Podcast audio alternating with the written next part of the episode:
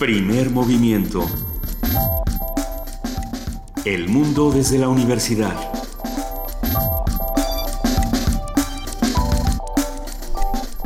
Son las 7 de la mañana ya con 3 minutos. Es jueves 29 de junio y esto es Primer Movimiento. Muy buenos días, querido Miguel Ángel Quemaín, ¿cómo estás? Bien, seco. Sí. Juana Inés de Esa, querida jefa de información, ¿tú pues, qué tal? Yo también, pero no todo el mundo y sí, gracias a quienes están en la Ciudad de México, que creo que somos la mayoría de los que nos escuchan. Sí. Somos nosotros y la mayoría de los que nos escuchan, quiero decir. En realidad, ayer cayó 54 centímetros de agua, 54 centímetros por metro cuadrado, 54 centímetros por segundo, 54 centímetros. Ahorita va a venir Arturo Vallejo, que seguro lo sabe y me lo va a decir. Ya, de hecho, ya tiene su teléfono en mano. En mano para decirme, no, Juana Inés, así no es. Pero bueno, cayó una cantidad enorme de agua, fue la segunda lluvia más intensa. Cuantiosa y más intensa del año. Se reportaron, como ya habrán visto en las fotos, inundaciones en Polanco, en toda esa zona de la ciudad, y hay afectaciones a la línea del metro que corre de Barranca del Muerto hacia el Rosario y está cerrada. Uh-huh. Hay una parte, no sé si toda la línea, pero por lo menos la Tacubaya parte que va de Tacubaya al Rosario está cerrada. Uh-huh. Entonces tomen sus providencias. No sabemos qué más va a pasar. Si usted sabe de algo más, alguna otra afectación, háganoslo saber a Primer Movimiento en Facebook, en @PMovimiento en Twitter. Y en el teléfono 55 36 43 39. Son muchas las noticias que vamos a discutir el día de hoy. Por supuesto hablaremos de la tromba en la Ciudad de México y de otras tormentas que nos tienen bastante preocupados. Otro tipo de tormentas, querido Miguel Ángel.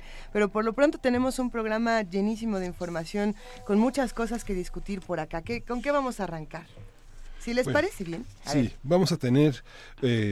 con Arturo Vallejo, que es un escritor, un día analógico. ¿Qué significaría estar un día sin este mundo digital? Le vamos a quitar su teléfono antes de que entre a la cabina.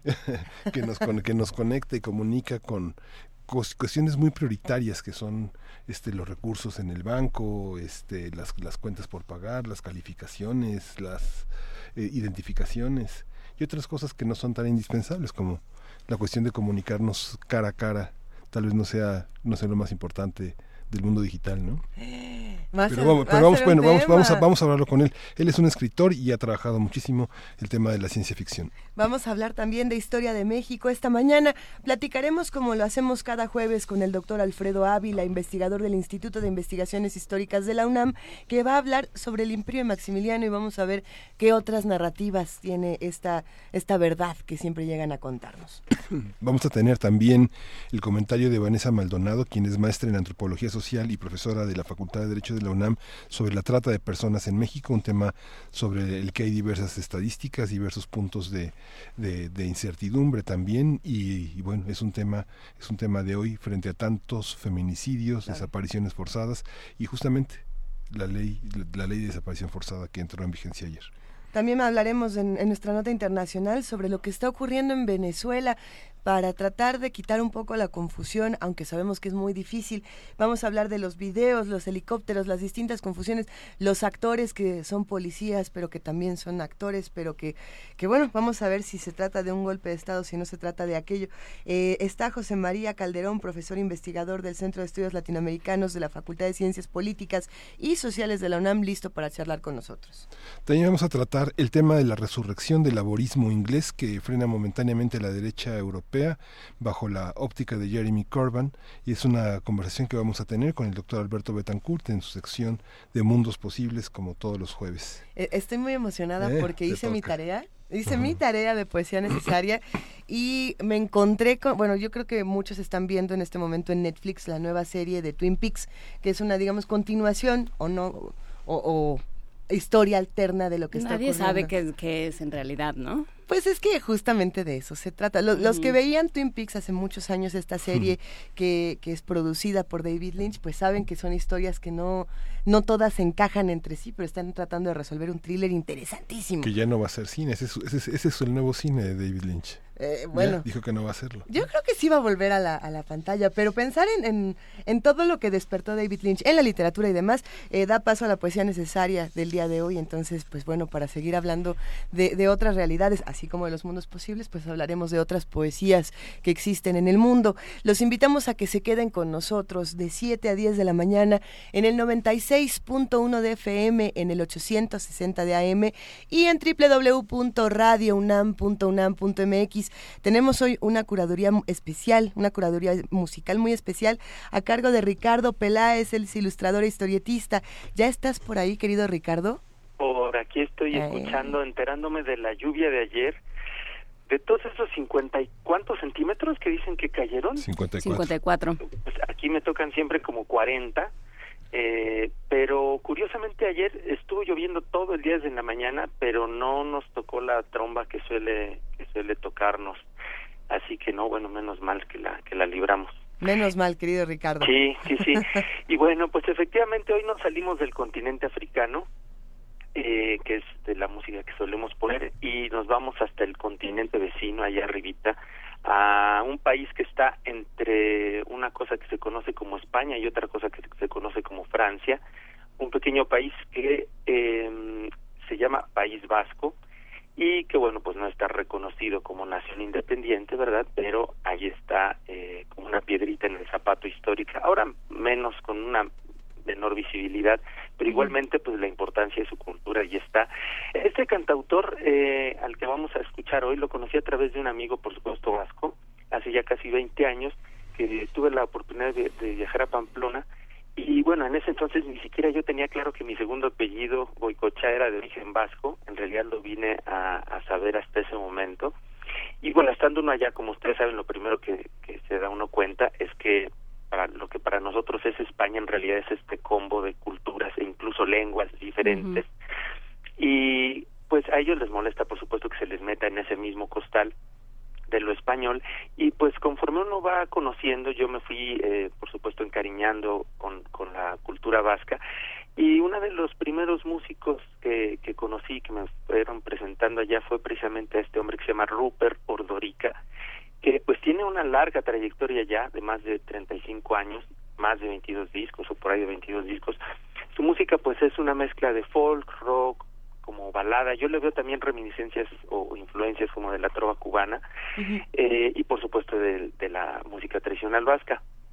En sus inicios formó parte de un grupo literario que hacía una revista que se llamaba POT, en donde estaban Bernardo Achaga, Koldo Izaguirre, John Juaristi y Joseba Sarrionandia, entre otros, pero bueno, Ruper Ordorika se fue hacia el lado de la música, aunque de hecho muchas de sus piezas son musicalizaciones de estos autores, y pues como puede suponerse, sus letras son políticas, pero su tema abarca muchos temas en sus letras.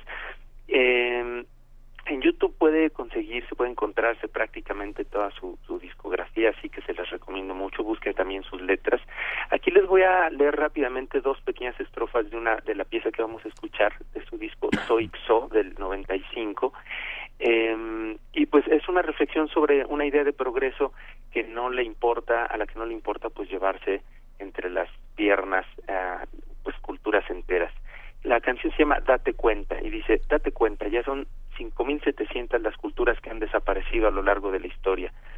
Según dicen, en eso se basa el progreso, en comerse mutuamente. Y al parecer no está bien pasarnos los días atentos a nuestro ombligo. No somos el centro del mundo. Al parecer no es lícito andar poniendo trabas con el cuento de la diferencia. Pero solo es cuestión de dinero, de autocomplacencia. No hay que olvidar que todas esas culturas solo eran una traba para el progreso. Con esas 5,000 y pico de culturas desaparecidas, porque esas 5,500 culturas desaparecidas no podían estar equivocadas. Pues eso nos dice Ruper Ordorika, a ver qué les parece. A mí me encuentran en Facebook, como ya he comentado, como Ricardo Peláez Goicoechea. Ahí sugerencias o recomendaciones, pues por ahí las atendemos. Perfecto, Ricardo Peláez, y próximamente nos veremos por aquí para que nos platiques de curso de verano, porque nos vas a llevar a pintar. Exactamente, mañana justamente, si la lluvia no dice otra cosa, por allá nos veremos y allí detallamos qué va a pasar con este curso de verano en el que participamos los ilustradores con IBI. Perfecto, porque por si no lo sabían ustedes, por si han estado tan inmersos en su trabajo que no se han enterado, ya vienen las vacaciones. Ah, de veras. Universitario, no se preocupe, ya vienen las vacaciones. Pero bueno, muchísimas gracias, Ricardo Peláez, y vamos a escuchar a Ruper Ordorika esta mañana. Abrazos, hasta luego. Un abrazo, hasta luego.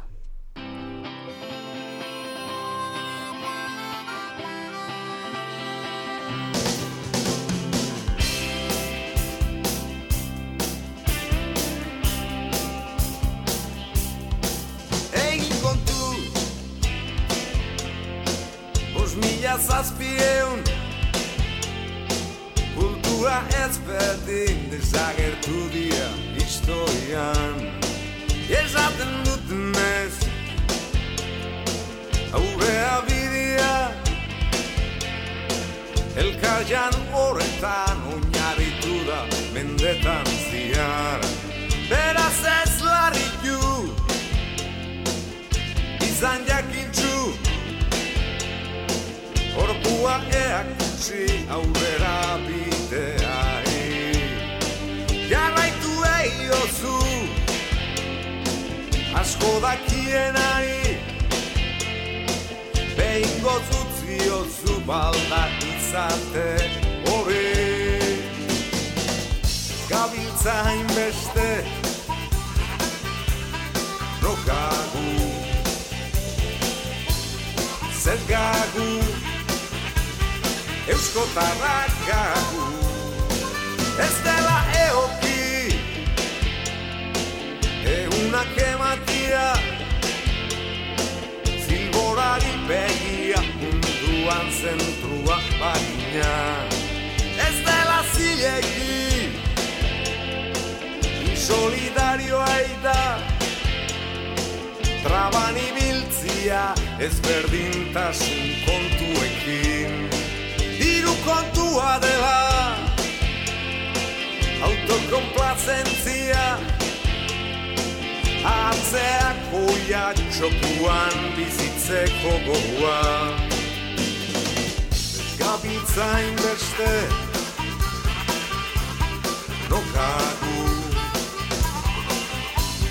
zergagu, eusko barrakagu. Ez baita aztu behar kultura guzti horiek, zirela trabautza delako progreso horrentzat.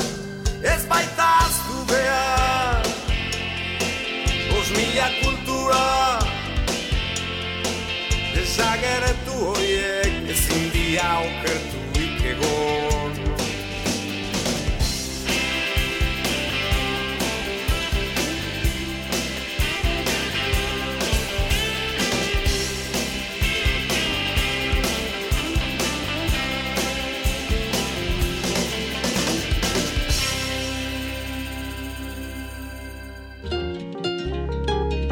Primer movimiento.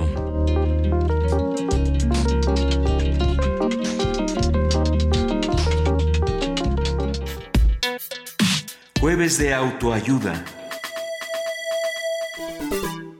A lo largo de la historia, los avances tecnológicos han facilitado las distintas actividades de los seres humanos. Diariamente aparecen nuevas aplicaciones y dispositivos con sistemas digitales que de manera rápida van superando las muchas limitaciones de los sistemas y aparatos analógicos. En consecuencia, el mundo digital está reconfigurando la dinámica social, sobre todo en el terreno de las telecomunicaciones, a tal grado que se ha vuelto difícil concebir un mundo sin tecnología. A partir del escenario de un día sin tecnología digital, vamos a imaginar cómo afectaría cada una de nuestras actividades. Bueno, es que se va a poner interesante. Ya está con nosotros el escritor Arturo Vallejo, quien acaba de publicar, según yo este no es el último libro, aquí está Última vez en Plutón, pero según yo hay un libro después, hay dos, si no me equivoco. Ahorita lo platicamos con Arturo Vallejo.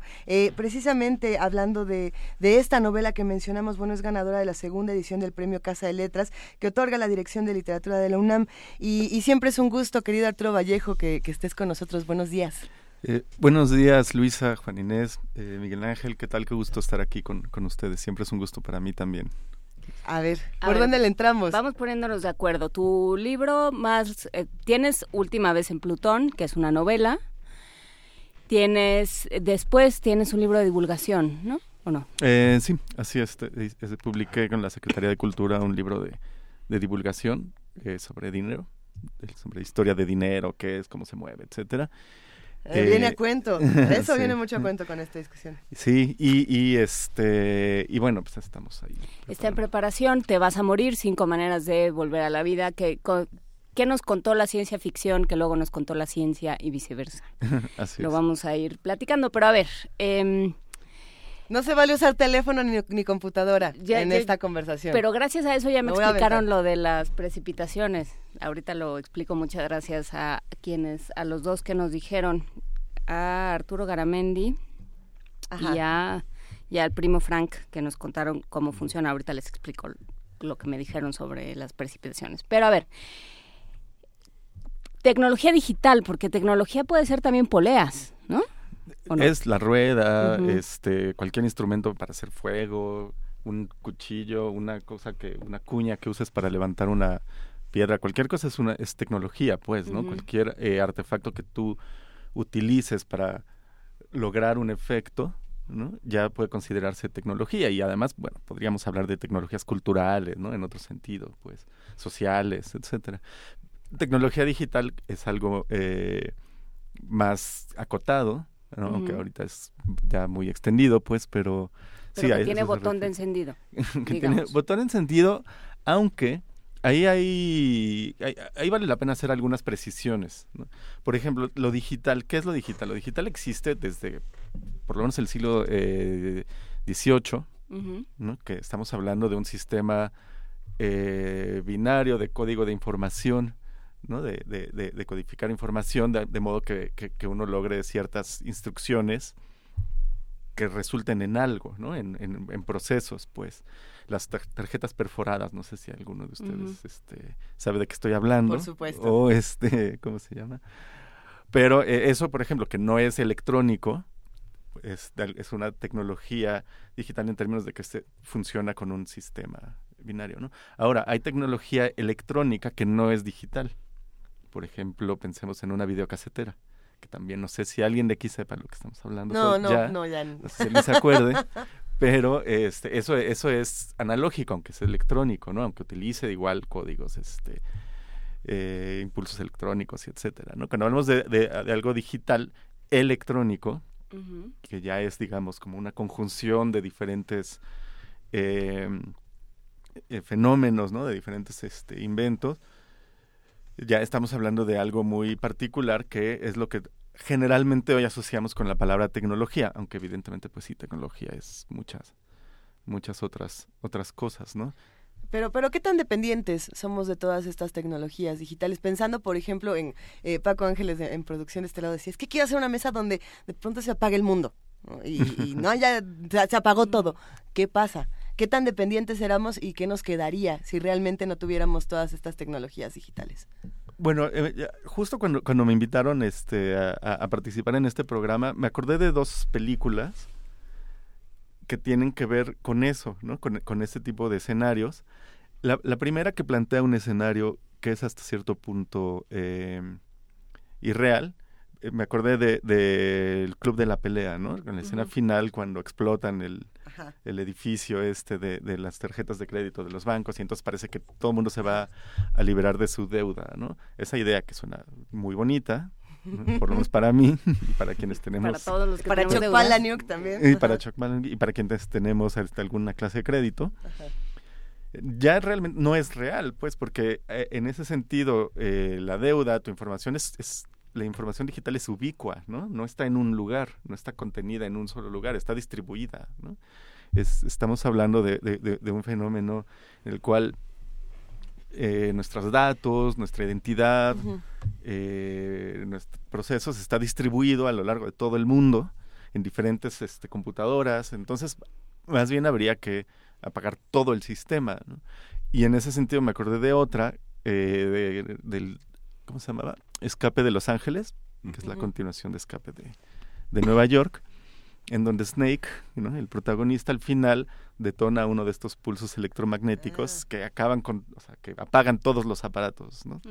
Entonces sí estaríamos hablando ya de un apagón tecnológico en el sentido digital absoluto, porque entonces si apagamos todos los aparatos electrónicos digitales del mundo, todos los servidores, todos los teléfonos celulares, todas las computadoras, aunque sea la Commodore que tienes en tu casa, entonces ya estaríamos hablando de un día sin tecnología. De otro modo, bueno, sería tremendamente difícil, ¿no?, por lo ubicuo que es este fenómeno, ¿no? Y sí, sería una perspectiva interesante y un poco aterradora pensar qué sucedería, aunque la verdad no es tan difícil, ¿no? Si uno piensa, por ejemplo, cómo vivíamos cuando, bueno, por lo menos en mi caso, cuando estaba en secundaria, pues en realidad no era necesariamente tan difícil, ¿no? Cuando yo todavía hacía mis tareas en máquina de escribir.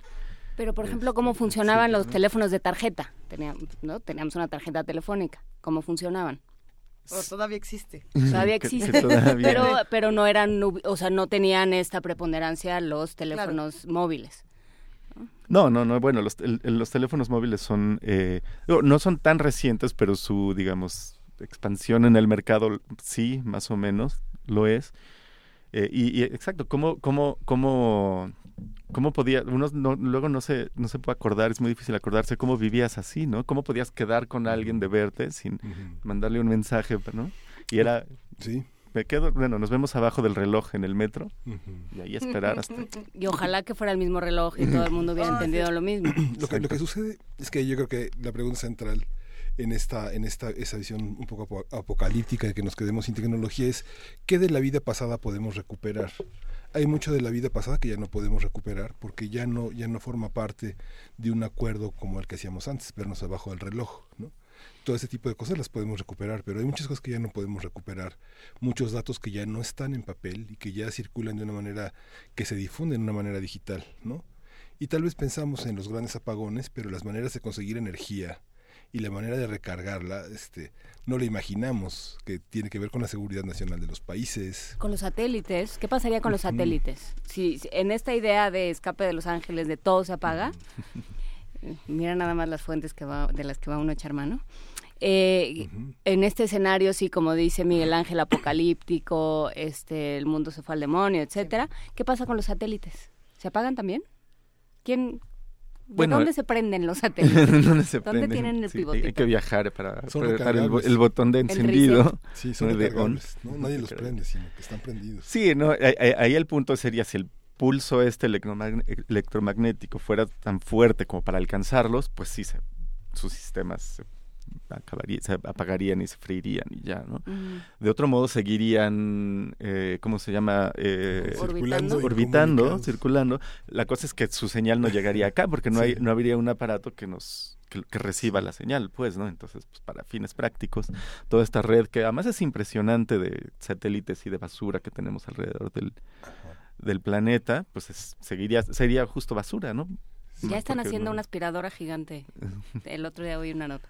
Pero a ver, satélites sí, pero no nos servirían de nada. Estarían pues sí, ahí. Claro. ¿Semáforos? Los semáforos, bueno, están... los semáforos ya ahora están, por lo menos la buena mayoría de ellos... ¿cómo se llama? Controlados por ¿cómo se llama? Automáticamente, aunque hace un par de años trabajé en un libro para el cual entrevisté a una investigadora de la UNAM que se dedica a transporte y nos contaba de lo altamente ineficiente que es ese sistema automatizado, porque en buena parte no se usa, porque muchas veces los policías que están, los agentes de tránsito, ellos los manipulan, pues, ¿no? Para dejar pasar o así. Entonces, pues, el sistema que está hecho como para medir cuántos autos pasan, etcétera, pues realmente acaba no sirviendo, pero eso no tiene que ver con el apagón analógico, tiene que ver con el apagón digital, perdón. En Berlín sí funciona, en Alemania sí funciona. Supongo que habrá lugares en donde... Suecia, ¿no? Exacto, ¿no? Donde sí sucederían. Sí, en ese sentido a lo mejor a nosotros nos sería más fácil hacernos a la idea porque ya estamos acostumbrados a que nada funcione. Sería más grave en una sociedad donde no avanzan si el semáforo no se los dice. Bueno, te diré que, con la tecnología digital pasa algo interesante en ese sentido. Uno piensa, lo asocia inmediatamente a países desarrollados y sí, bueno, evidentemente pues de ahí viene, ahí se desarrolla, de ahí vienen como todas las tendencias. Sin embargo, ha tenido una utilidad, digamos, democratizadora, uh-huh, llamarla de alguna manera, muy interesante. Por ejemplo, la penetración que han tenido los teléfonos digitales en África ha sido muy importante, pensando en lo ineficiente que sería establecer líneas de teléfono, uh-huh, ¿no? tradicionales en algunos países, lo caro, lo ineficiente y lo más fácil que es para la gente y para los gobiernos y para todo el mundo, más bien impulsar tecnologías como teléfonos inteligentes con los que además la gente puede hacer otras cosas, ¿no? Como hacer transacciones, comunicarse, hacer como tener como su oficinita en la mano, ¿no? Claro. Algo que no puedes tener con una línea. En el caso de redes sociales en África, los uh-huh, trabajos que se han podido hacer de cambio social a partir de los teléfonos celulares, ¿no? Del acceso a redes sociales que dan los teléfonos inteligentes es impresionante. Lo hemos hablado aquí con la doctora Paulina Berumen. Sí. Exacto. Justamente lo hemos hablado. Y la penetración de los medios digitales en ese sentido ha sido muy importante. Mi padre vivía en un pueblito en el Estado de México, que es, yo no voy a decir que es un pueblito chico, pues, donde no es paupérrimo ni mucho menos, pero hay muchas cosas que no hay. Pero lo que sí había era 3 o 4 tiendas de teléfonos, uh-huh, ¿no? Por ejemplo. ¿Qué pasa con los bancos? Los bancos sí colapsan. Bancos, en principio sí, claro. Porque además el dinero ya casi no existe. O sea, el dinero ya casi no se toca, pues. Así es, sí. Ese sería un problema serio, si es que quieres tener dinero, porque el dinero, en efecto, ya es en muy buena parte datos, ¿no? Uh-huh. Estamos acostumbrados a el atavismo del dinero, ¿no? De a la bóveda físico, de Rico MacPato. A la bóveda, pero ya en realidad pues son en muy buena parte son datos, ¿no? Y eso es interesante pensarlo en términos de antes el dinero que hacía, bueno, pues los bancos ponían a circular una cantidad de dinero que era lo que se esperaba que la gente necesitara, ¿no? Los bancos centrales, y entonces pues el dinero estaba ahí, ¿no? Y las tarjetas multimodales ahora, hoy, ¿no? Sí, para claro, lo más 6 pesos. Sí, ya no, o sea, puedes 6 pesos y puedes hacer lo que sea, tienes ahí dinero, ¿no? Sí. Es de alguna manera, digo, no puedes ir y comprar algo en la tienda, pero puedes usarla para lo que sirve, que luego ya son varias cosas, y tienes dinero ahí guardado, ¿no? Recargas, etcétera, ¿no? Bueno, pero sería interesante preguntarnos si nos va a interesar tener dinero en un momento en el que no tenemos otras tecnologías. Probablemente también se despierten otro tipo de comportamientos o en algunos espacios. No digo que no estén, pero por ejemplo el trueque u otras acciones comunitarias autogestivas probablemente despertarían cuando no tenemos toda esta tecnología por el contacto más cercano que tendríamos con las personas uno a uno. Pero no se acaba la tecnología, no los seres humanos. Yo creo que vamos a seguir siendo igualmente mezquinos. Yo me estoy imaginando de verdad que se fue la luz, que se fue internet, que se fue de todo el sistema y que realmente estamos en un momento en el que tenemos que hacer ligas y tenemos que hacer diferentes comunidades. No lo sé, a lo mejor ya estoy exagerando y haciendo así Guerra Mundial Z, que ya lo mencionaron aquí el libro de Max. No, en realidad no, fíjate que, digo, no me consta, pero lo he leído. Se supone que en Argentina, cuando fue la crisis esta económica terrible que tuvieron, sí, como a principios del siglo, del milenio, en algunos lugares la gente empezó a comerciar con dulces. Porque uno de los problemas es que no había dinero, ¿no? No había dinero en efectivo. Ibas al banco y tu dinero ya no existía. Y además los bancos no tenían dinero, uh-huh, ¿no? Entonces mucha gente empezó a hacer como trueque, utilizando, bueno, en realidad ya no era trueque porque estaban utilizando un medio de cambio que eran los dulces, ¿no? Es decir, la gente no cambiaba el dulce por el dulce, sino lo usaba como para comprar cosas, Entonces sí, claro, la gente se las arregla porque no tienes de otra, ¿no? Es decir, nuestras necesidades son más grandes que el sistema, sin duda. Sí, pero el paradigma capitalista, por ponerlo en esas palabras tan grandes, ¿no? El paradigma capitalista no se acaba. O sea, yo tengo una cosa y acumulo mucho y entonces te puedo tener algunas de las cosas que tú tienes. Llámese un puerquito, una prenda de ropa. Bueno, en ese sentido sí, pero si entendemos paradigma capitalista como las actividades que existían desde mucho antes, ¿no? Es decir, la necesidad de comerciar, de tener dinero, de tener algo, ¿no? De intercambiar, ¿no? De el excedente, como dices, ¿no? Es decir, bueno, yo hago pieles, pero no me voy a comer las pieles, ¿no? Y entonces, pues, el tiempo que necesito para hacer pieles, si lo usara para, además, conseguir comida, entonces, pues, yo puedo cambiar pieles. ¿Pero se nos quitaría la necesidad de acumular? O sea, por ejemplo, esto de los dulces, o sea, no te quedas con el dulce, lo conviertes... Es un medio de cambio, nada más. Lo conviertes en una moneda. Así es. Entonces, no, ahí no hay, o sea, ahí no estoy intercambiando. Ya nos metimos en una... Sí, estamos como desviándonos un poquito. Un poquito, nada más. Lo que es interesante también es darnos cuenta, digamos, cómo esas tecnologías digitales han vencido la idea del espacio, digamos, pero al mismo tiempo nos han... las comunicaciones interpersonales, ¿no? Pero al mismo tiempo... nos han convertido en la sociedad del comentario. Digamos, no pensamos mucho qué queremos decir porque lo tenemos tan a mano y tenemos a la mano una agenda. Y un magnavoz. Y un magnavoz que está en las redes sociales, no sé, como Facebook o las redes sociales que pretenden hacernos creer que tenemos, no sé, el máximo de 5,000 amigos y que a todos los podemos recordar sin proponérnoslos, porque están a la vista. Y las comunicaciones que podemos establecer también acordándonos de una especie de pendientes que están rondando en comunicaciones muy inmediatas, que solamente cuando hay conflictos amorosos o verdaderamente conflictos de la amistad se extienden en medios como WhatsApp, por ejemplo, ¿no? Bueno, ya nadie piensa demasiado lo que va a decir. No, nada, sí, vivimos en la inmediatez, pero a mí lo que me parece interesante es pensar en lo tremendamente reciente que son estos fenómenos. Uh-huh. Twitter tiene 10 años, uh-huh. Facebook más o menos también. Sí. ¿No? ¿Y antes qué? ¿Cómo le hacíamos? ¿No? Para... Sí. Soyla González, en ese sentido, dice algo interesante para que sigas con tu comentario, Arturo. Habría más parejas felices, entre comillas, porque como no hay redes sociales no se han enterado de ninguna infidelidad, ¿no? Dice ella. Ah, es eso, ¿no? O sea, la desinformación. No había Ashley Madison. ¿Por qué no me contestas el teléfono? ¿Por qué me dejas en visto? ¿Por qué no contestaste? Bueno, pero entonces estamos pensando en términos de comunicación, también estamos hablando de economía, estamos hablando de información. ¿Qué pasa con la salud, por ejemplo? Mm. O sea, una vez que... ayer estaba yo muy angustiada pensando en todas las medicinas que uno se toma porque le dio gripa, porque le dio tos, porque llovió y ya me dio frío, entonces me voy a tomar un paracetamol, no vaya a ser. Todas esas cosas que nosotros consumimos, las compramos, ¿no? Uh-huh. Pero ¿qué pasa, por ejemplo, con los tratamientos para personas que realmente necesitan, no lo sé, una limpieza, alguna cosa ya diálisis. Mucho más profunda, diálisis, hemodiálisis y demás? Bueno, se nos van a morir todos.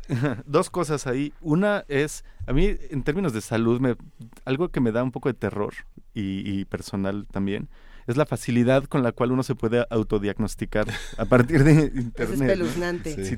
Si eres un poquito hipocondriaco, bueno, pues tienes a tu disposición una gama. Siempre es decir...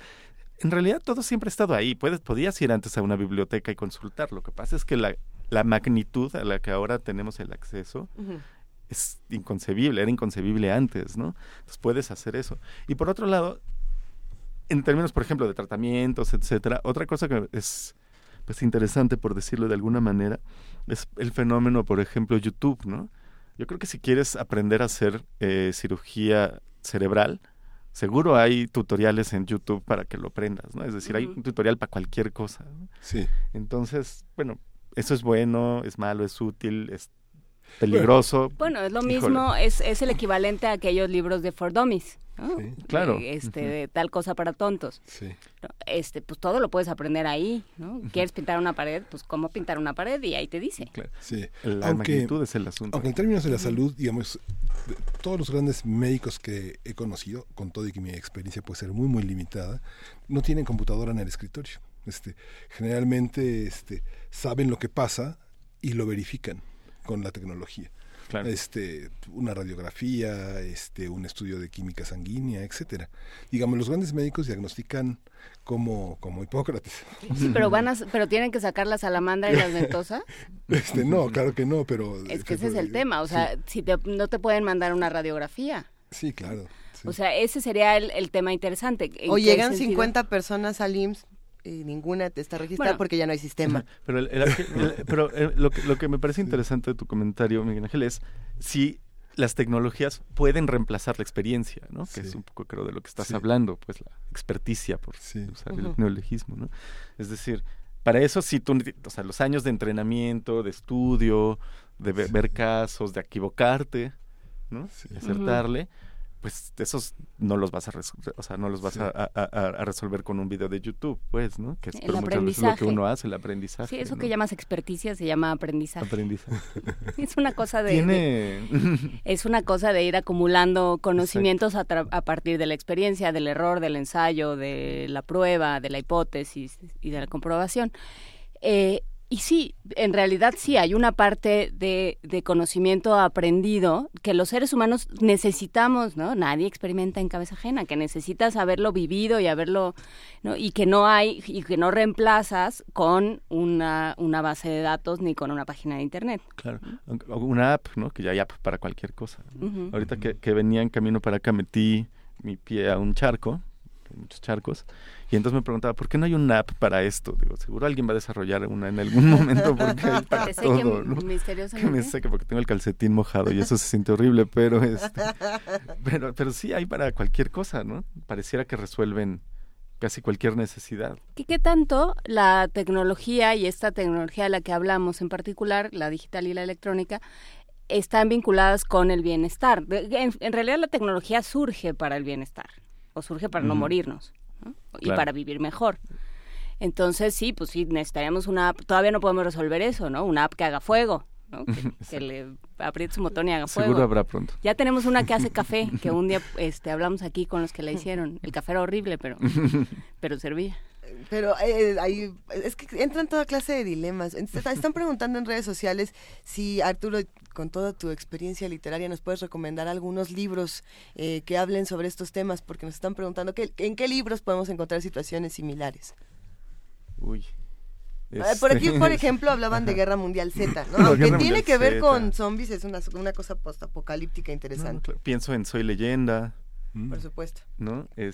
¿Cómo se llama de Cormac McCarthy? El de En el Camino, ¿no?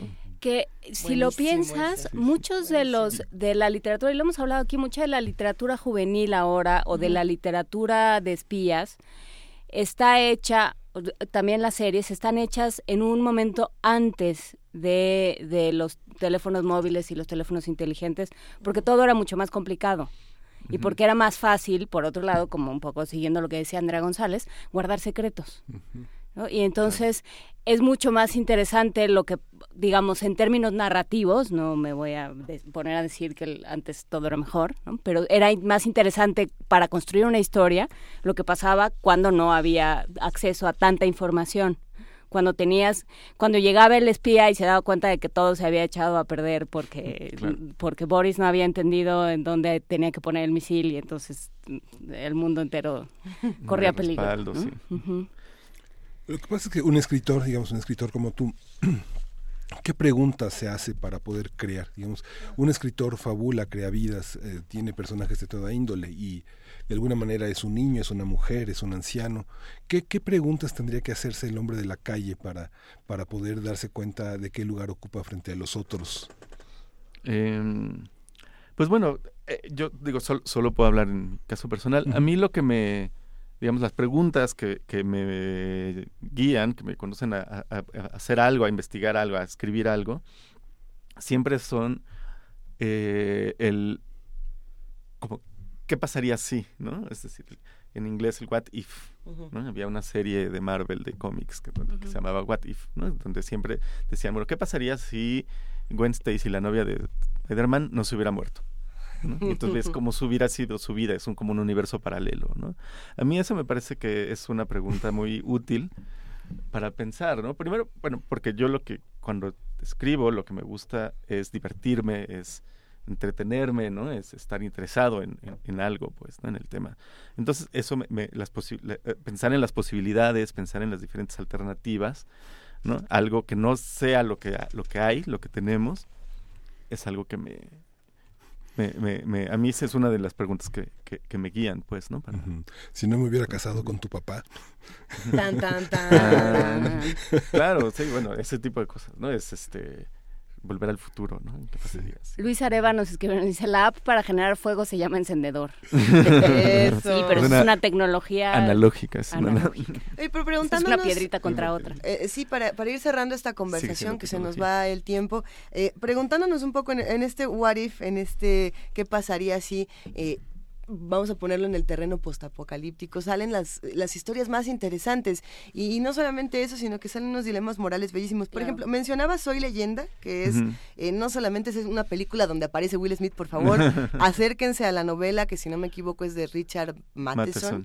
Es, por ejemplo, la primera novela que uno diría es que está hablando de vampiros, ¿no? Y eso que no tenía que ver con vampiros. Pero, medio implícito, ¿no? Y ya después algunos dicen, bueno, es que esta fue la primera que realmente tenía criaturas como tal, vampiros como tales, ¿no? Y lo que me resulta muy interesante de esto es la creación de naturalezas o de criaturas diferentes a partir de preguntas tan sencillas. Y eso es algo que el ambiente postapocalíptico sí te puede dar. No solamente... cuando acaba la tecnología, empieza esta suerte de literatura fantástica, para muchos, no sé si para ti, ¿no? Pero ¿qué opinas de ese planteamiento? ¿Qué le pasa a Matheson? ¿Qué le pasa a Brooks con Soy Leyenda? Digo, con Guerra Mundial Z, y que le pasa a muchos otros autores, a todos los steampunk, por ejemplo. Bueno, una cosa que me parece muy interesante de ese tipo de escenarios, pienso también, por ejemplo, en La Danza de la Muerte de Stephen King, ¿no? Que tiene un tema parecido, es... Bueno, ok, nosotros aquí de los que estamos en la mesa hemos estudiado, ¿no? Tenemos algún grado de desarrollo.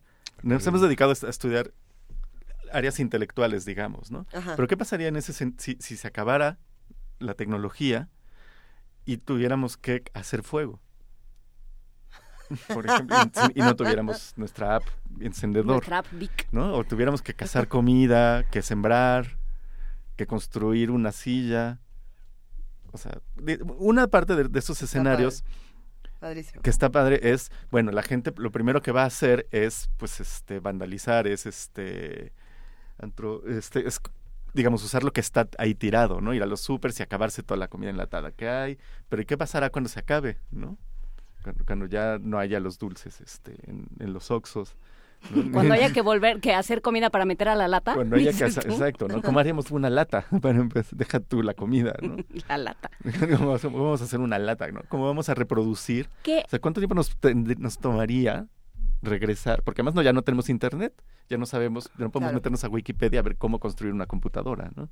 Que eso se juntaría, se concatenaría de manera interesante, y a lo mejor esa sería otra conversación para tener en otro momento, porque ahorita nos toca ir a Viena por un príncipe austriaco para que nos gobierne. Exacto.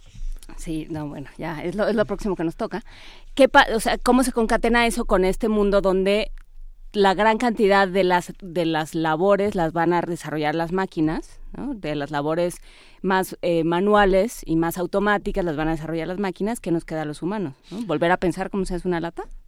Pues mira, justo también cuando me invitaron a participar en este programa, otra de las primeras cosas que pensé fue en los luditas, ¿no? Este movimiento del siglo XIX que aborrecían, que se dedicaban a destruir máquinas, ¿no? Y en ese entonces máquinas eran los telares automáticos, y, ¿no? Automatizados, pues. Ese tipo de cosas que le robaban, decían ellos, el trabajo a la gente, ¿no? Y ahora, bueno, es un movimiento que no ha desaparecido, sigue por ahí, ¿no? Los neoluditas, y me acuerdo mucho siempre de ellos cuando veo en los taxis que traen su letrero de no a las tablets. Siempre me acuerdo de los neoluditas. Entonces...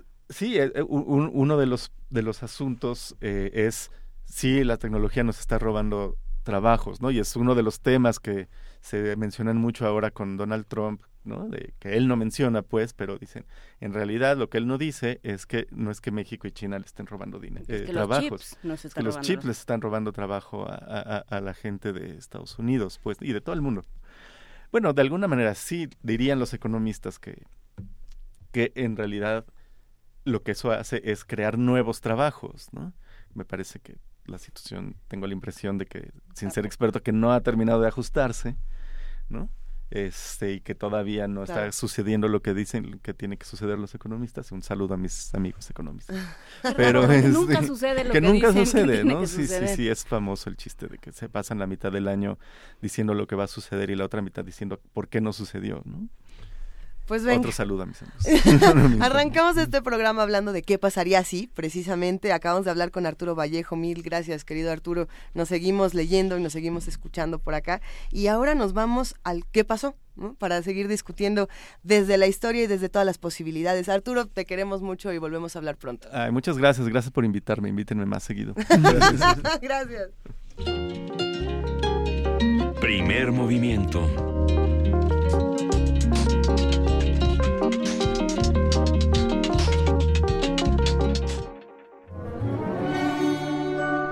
Historia de México.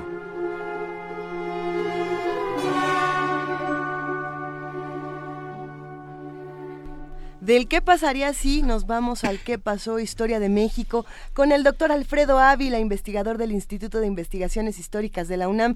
¿Cómo estás, querido Alfredo? Buenos días. Luisa, buenos días. Miguel Ángel. Hola Inés, ¿cómo están? Pues se acabó el mundo, ya no sabemos qué hacer y vamos por un príncipe para que nos gobierne, ¿no? Eso vamos es un poco... por un príncipe, vamos por cualquiera, como que es la tónica, okay. del siglo XIX. A veces pensamos mucho en Maximiliano, pero hay mucho más. Me estaba acordando, pensando precisamente en estos personajes necesarios para que vengan a salvarnos de nuestros propios desastres. En William Walker, que es un médico, un abogado, también del siglo XIX, que también tenía intereses en Sonora. Se nos olvida que Maximiliano tenía intereses en Sonora, y que termina como rey en Nicaragua, este Walker. Y claro, hay un pequeño grupo, hay una pequeña facción allí en Nicaragua que dice, no, sí, es que necesitamos un hombre fuerte porque somos un desastre, vamos a traerlo. No funciona como ellos querían, Walker termina saliendo de Nicaragua, lo fusilan en Honduras. Es una historia conocida, ¿no? Es la historia de estas personas que necesitamos, entre comillas, las necesitamos para que vengan a hacer lo que nosotros no podemos hacer. Entonces, ya sé que los admiradores de Maximiliano me van a decir, bueno, ¿cómo comparas a este Walker con Maximiliano?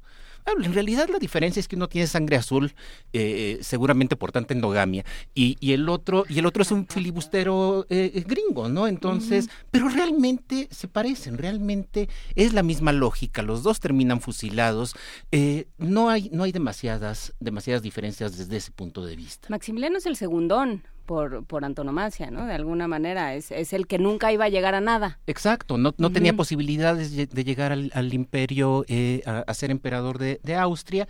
Le ofrecen México, que seguramente aunque era un hombre muy culto sin duda, pero antes de que le ofrecieran la corona no tendría una idea muy clara de dónde estaba eso, ¿no? Ahora, el tema de Maximiliano, bueno, me imagino que los radioescuchas se estarán imaginando por qué lo traje en esta ocasión. Se cumplen 150 años del fusilamiento de Maximiliano y lo digo así con todo propósito. 150 años del fusilamiento de Maximiliano, ¿por qué? Porque lo que hemos tenido en los medios de comunicación en los últimos días ha sido esta ceremonia religiosa bastante ridícula, por otro lado, recordando el alma de Maximiliano. Para los mexicanos son 150 años del fusilamiento de este individuo, y es bien curioso porque hace 50 años, esta celebración, que fue la celebración del centenario, no era la celebración del centenario del fusilamiento de Maximiliano, era la celebración del centenario del triunfo de la República.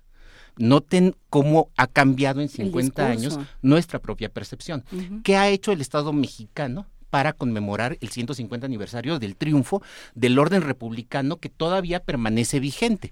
Bien o mal, muy defectuoso sin duda, pero todavía permanece vigente. Tuvimos por allí algunas conferencias en el INERM, tuvimos por allí una pequeña ceremonia en Querétaro, pero estoy seguro de que la mayoría de las personas no se enteró de estas cosas. Como que al Estado mexicano le faltó, no quiero decir interés en celebrar, porque a mí estas celebraciones tampoco es que me gusten demasiado, pero sí interés en comprenderse a sí mismo, que finalmente la historia es eso, de dónde venimos, cómo somos y quiénes somos. A mí en términos personales no me gusta demasiado esta historia y bueno, lo que hemos visto hasta ahora en el programa ha sido historia política, pero historia política desde abajo, los intermediarios y estas cosas. Casi no me refiero a estos grandes hombres porque estoy convencido de que la historia no la hacen los grandes hombres, la hacemos todos. Pero bueno, pensemos en Maximiliano, pensemos en Juárez. Recientemente... No es tan reciente, pero ahora con la publicidad, la posibilidad de tener medios de publicidad más amplios, se ha reforzado esta idea. Tenemos una serie de historiadores o pseudohistoriadores o divulgadores de la historia que de pronto tratan de voltearnos la historia patria. ¿Estamos cansados de la historia oficial?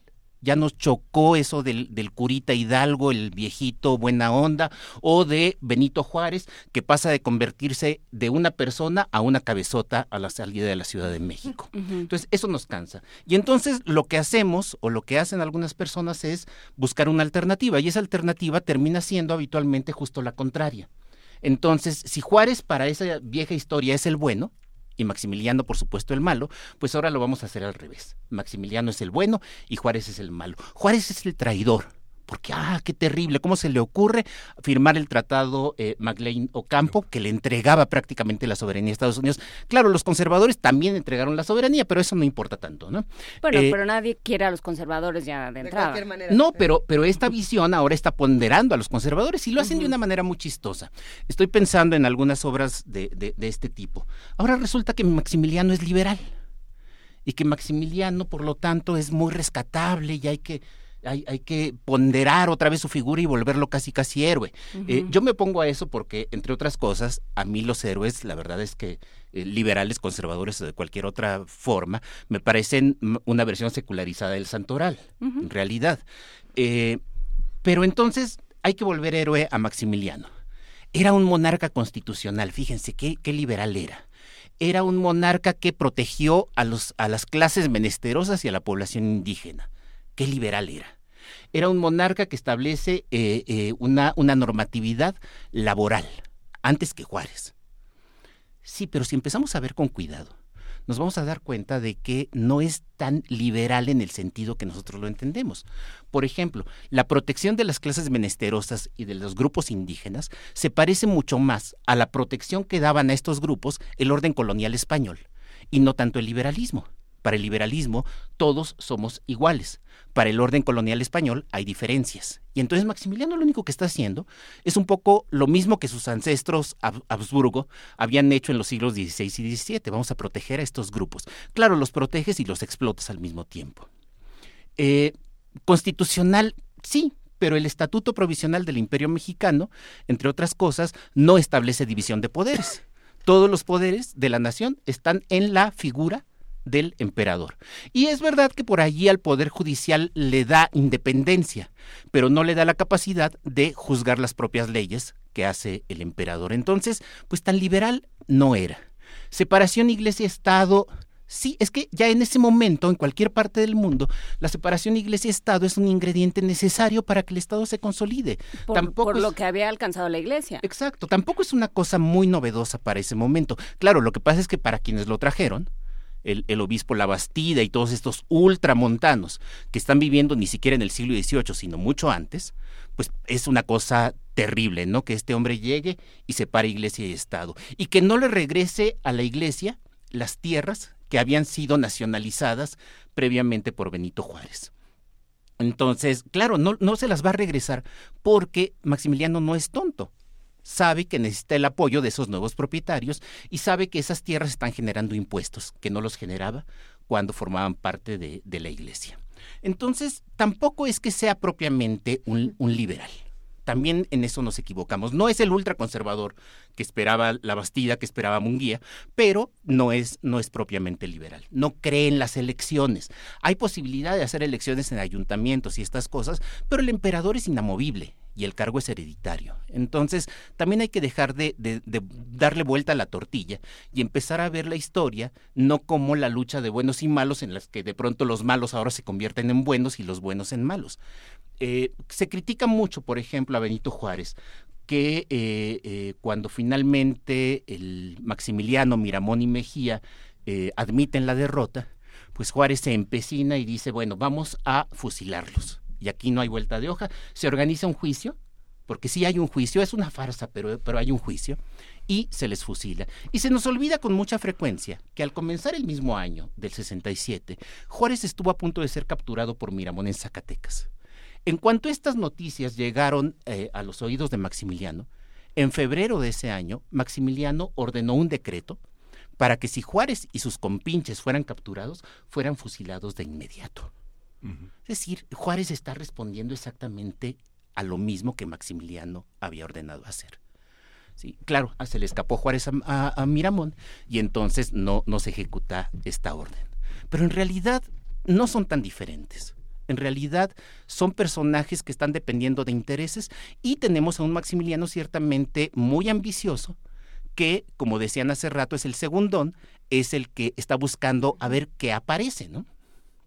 Hijo, nos acabas de dejar aquí a todos boquiabiertos en la cabina. Hay posibilidad, queridísimo Alfredo Ávila, de que nos quedemos contigo después de esta pausa para que sigamos hablando de este tema, porque no queremos dejarlo pendiente para la próxima semana. ¿Te puedes quedar unos minutos más? Pues si ustedes y los radioescuchas no tienen problema. ¿Sí? Venga, entonces, si les parece bien, vámonos todos juntos a una pausa. Les recordamos que estamos en @PMovimiento, en diagonal Primer Movimiento UNAM y en el teléfono 55 36 43 39. Estamos hablando con el doctor Alfredo Ávila. Si quieren hacernos preguntas, recuerden hacerlo en nuestra cuenta de Twitter para que las vayamos discutiendo en esta pausa y regresamos con este tema de Maximiliano que nos tiene a todos bastante impresionados. ¡Hey, tú! Sí, tú. ¿Tienes planes para vacaciones? No te quedes en casa. Ven al curso de verano para niños en Radio UNAM. Del 17 de julio al 4 de agosto. De 9 a 2:30 de la tarde. Habrá música, cuentos, baile, experimentos y harás nuevos amigos. Infórmate al 56 23 32 73. Va de nuez. 56 23 32 73. Hay cupo limitado. Ven y pásatela estupefantástico. ¿Quieres conocer lo nuevo del cine mexicano? No te pierdas Distinto Amanecer, la voz del Festival de Cine de Durango. Transmisión en vivo del 27 al 30 de junio a las 10:15 de la mañana y el sábado 1 de julio a las 11 de la mañana. Una colaboración entre Radio UNAM y Radio Universidad Juárez del Estado de Durango. Escúchalo por el 96.1 de FM. Como tú, yo vivo con miedo a no tener trabajo, a que mis hijos no lleguen a casa sanos y salvos, a que el dinero no me alcance para llegar a fin de mes, a que me atropellen otra vez con falsas promesas, a que me violen con las mismas mentiras de siempre. Al igual que tú, siento que nadie está de mi lado, nadie, excepto el PT. No estás sola. El PT vela por ti. El PT te acompaña. El PT te empodera. El cuento Otavia de Federico Campbell fue escrito en 1964 y ahora en descargacultura.unam lo tienes al alcance de un clic. Otavia caminaba por aquella banqueta con sus pantalones de invierno y su bufanda. Así tenía que andar, porque aunque era verano, las tardes de la aldea empezaban a enfriarse desde las 4. Visita www.descargacultura.unam.mx.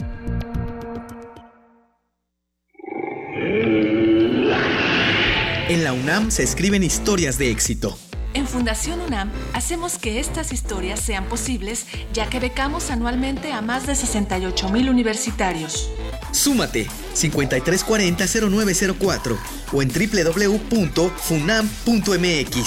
Contigo hacemos posible lo imposible. El rito comienza en el escenario. Los sonidos emergen, deambulan por el recinto, se cuelan en los oídos y estremecen los sentidos. Festival Intersección. Los encuentros sonoros de Radio UNAM. Todos los viernes a las 21 horas en vivo desde la sala Julián Carrillo. Escúchalos a través del 96.1 de FM, www.radiounam.unam.mx o ven a Adolfo Prieto 133, Colonia del Valle, cerca del Metrobús Amores. La entrada es libre. let there be sound. Am I hearing voices within the voice? La voz.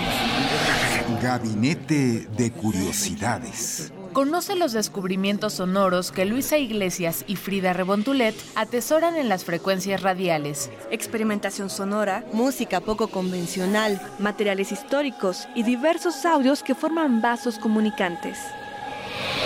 Todos los domingos a las 2:30 de la tarde, por el 96.1 de FM, Radio UNAM. Experiencia sonora.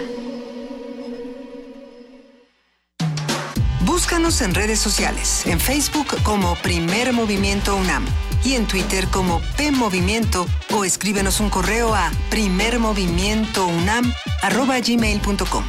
Hagamos comunidad. Son las 8 de la mañana con 3 minutos. Esta es la segunda hora de Primer Movimiento con Juana Inés de Esa, Miguel Ángel Quemaín, Luisa Iglesias y en este momento el doctor Alfredo Ávila, que se quedó con nosotros para seguir platicando de esta necesidad histórica de crear héroes, villanos, buenos, malos, sí, de tener salvadores. Política y de uso político de la historia, ¿no? Sí, por supuesto. De las dos. Por supuesto. A ver, los estados, sobre todo el estado del siglo XIX, necesitaba una legitimación, y esta legitimación a lo que condujo fue a establecer un relato patriótico para que los niños trataran de parecerse a sus héroes. Por eso decía hace rato que en realidad es una versión secularizada del santoral. Si tú quieres ser bueno y quieres irte al cielo, pues tienes que ser como San Felipe de Jesús. Si tú quieres ser un buen patriota, tienes que ser como don Benito Juárez.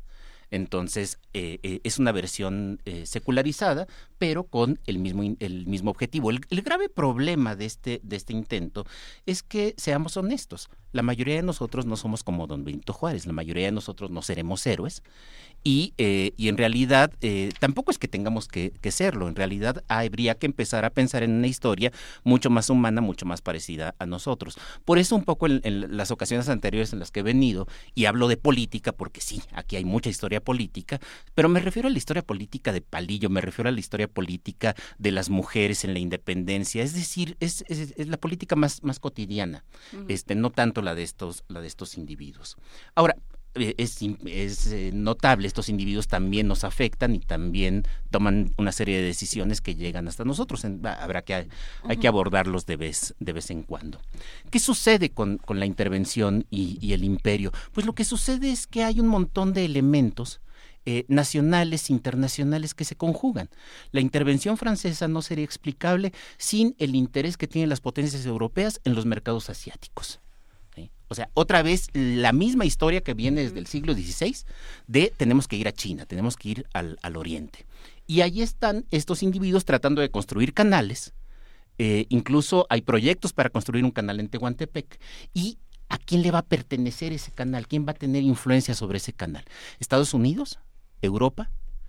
En ese momento Nueva Orleans, que ya he hablado acá de Nueva Orleans en otras ocasiones y que me gusta tanto, Nueva Orleans ya ha perdido predominio en Estados Unidos, además por la Guerra de Secesión, y entonces Nueva York está planeando un canal, pero por Centroamérica. Entonces México se convierte en la alternativa europea, el canal de Tehuantepec se convierte en la alternativa europea para llegar a esos mercados. Está también el interés de capitalizarse, y entonces se cree que Sonora es una gran mina de oro, y entonces hay que ir por Sonora. Y esto no solo lo creen los franceses, sino también los estadounidenses. Y luego otras cosas más de política internacional. Frenar el avance estadounidense sobre América Latina, todo este discurso que inventa Napoleón III, pero que en realidad lo que está haciendo es simplemente justificar una serie de intereses geopolíticos e intereses económicos de Europa en ese momento. Y México además se presta para ello. México, que parece muy dividido, con todo y que recientemente había habido elecciones y Juárez ganó de manera indiscutible, pero parece muy dividido y hay un grupo de personas que siguen creyendo que lo que se necesita es un príncipe europeo y entonces lo traen. Lo que no sabían es que cuando trajeron al príncipe europeo, el príncipe europeo iba a estar en el contexto mexicano. Y el contexto mexicano fue el que terminó imponiéndose. Acá no dependía de las personas, dependía de lo que estaba pasando en este país. A ver, nos preguntan en redes por Arturo, por Justo Armas. Que la leyenda de Justo Armas alrededor de la historia de Maximiliano. ¿Tú sabes algo? es todo este rollo. Hay toda una discusión acerca de si Maximiliano fue fusilado o no. Ah, también nos preguntaban por teléfono, que en realidad no murió, que se exilia. Que se exilia, sí, por allí dicen, bueno, es que son masones los dos y, bueno, sí, a lo mejor todos eran masones o a lo mejor todos cojeaban del mismo pie, pero eso no importa en realidad.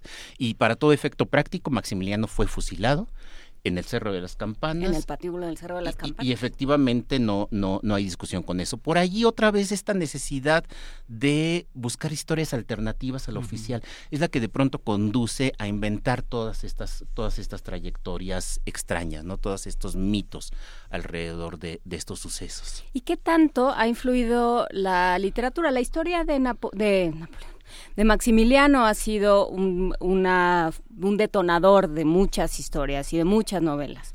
Ya nos preguntaban por aquí por el libro Carlota, falsa emperatriz de México, de Marta Robles, pero también hablábamos durante la pausa de Noticias del Imperio y de cómo se han ido construyendo estos mitos que han construido los novelistas, no los historiadores ni los cronistas. Mira, hace tiempo alguien decía, creo que lo vi en redes sociales, que a diferencia de Estados Unidos tenía por ahí un problema con la historia porque no tienen una historia tan rica, mientras que en México tuvimos hasta 2 emperadores, ¿no? O sea, hay como esta visión... Mira qué bien nos fue. Sí, no, y además 2 emperadores que la verdad, ni Iturbide ni Maximiliano haces uno, pero hay esta visión romántica.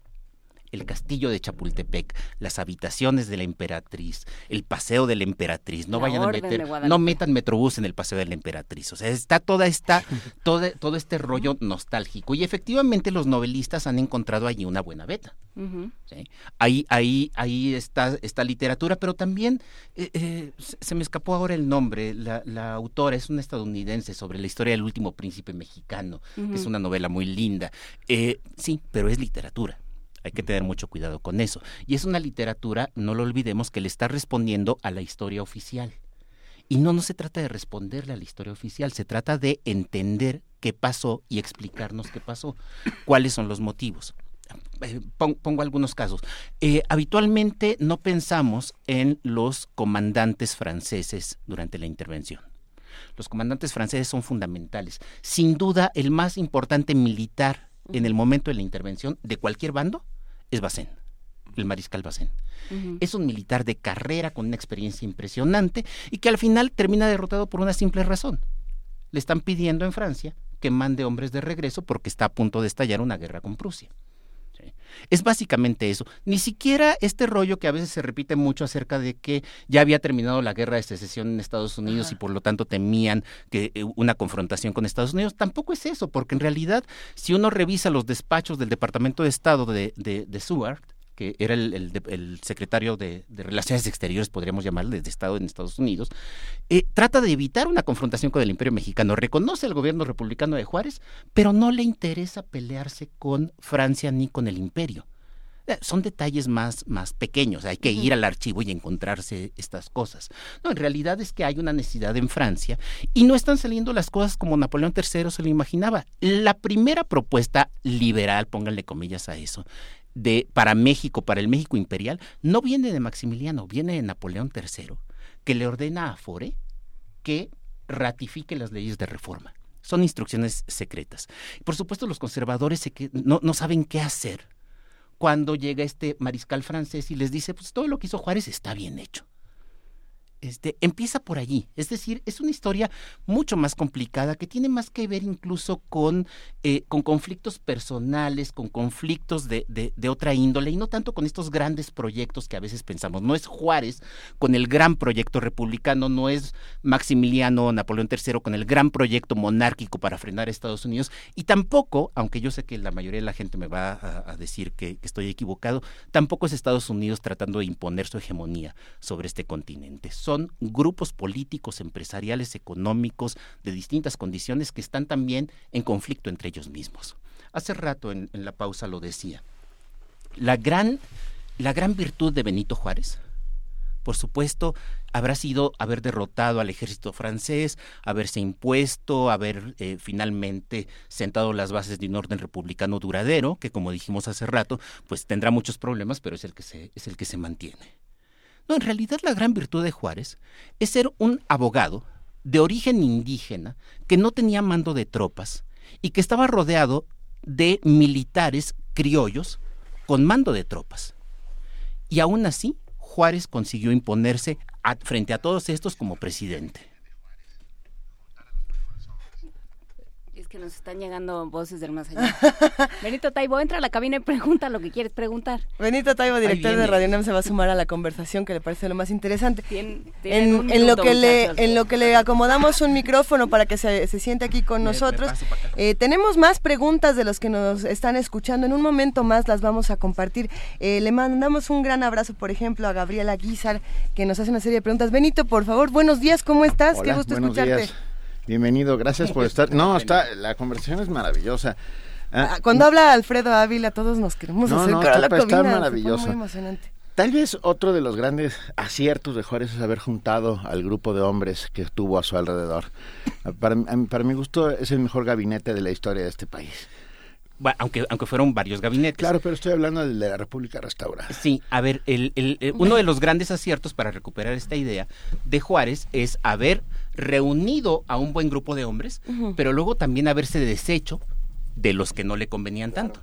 Es decir, tenemos a un Juárez que es capaz de negociar con González Ortega, que había sido gobernador de Zacatecas, uh-huh, y a la hora buena decirle a González Ortega, estás ocupando cargo de presidente de la Suprema Corte de Justicia, al mismo tiempo que el gobernador de Zacatecas no puede ser presidente.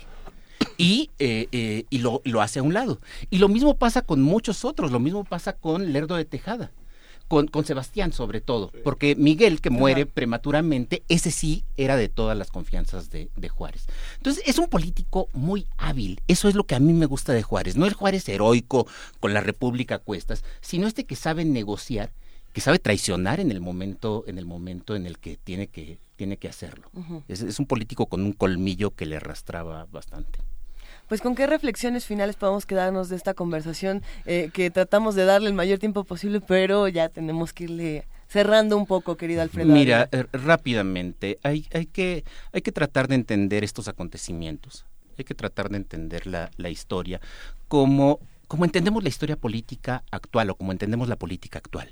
Nadie se pondría a pensar en este momento que tenemos héroes y que tenemos villanos. Los políticos los vemos muy parejitos. Bueno, también eran así los políticos del siglo XIX, también tenían sus intereses, también tenían sus inquietudes y están puestos en un contexto que es de tal emergencia que los obliga a actuar.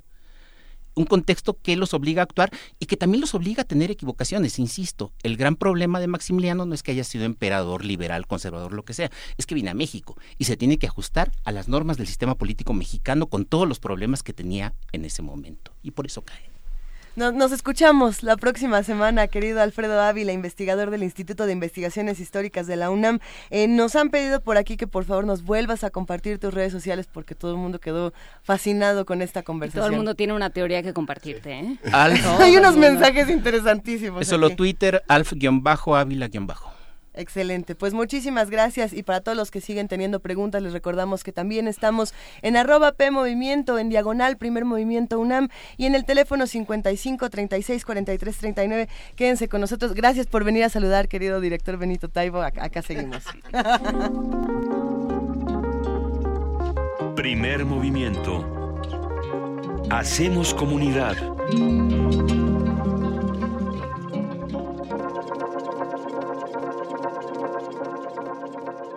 Y mientras todos nos abrazamos y estamos muy entusiasmados porque siempre que el doctor Alfredo Ávila viene a esta cabina, se quedan muchas nuevas preguntas de cómo releer y reconstruir nuestra historia y cómo comprendernos. Tenemos otra manera de contar historias y es precisamente a través de narrativas y de invitaciones, queridísimo Miguel Ángel Quemaín. Sí, tenemos 5 pases dobles para la obra Algo sobre las leyes de la gravitación universal.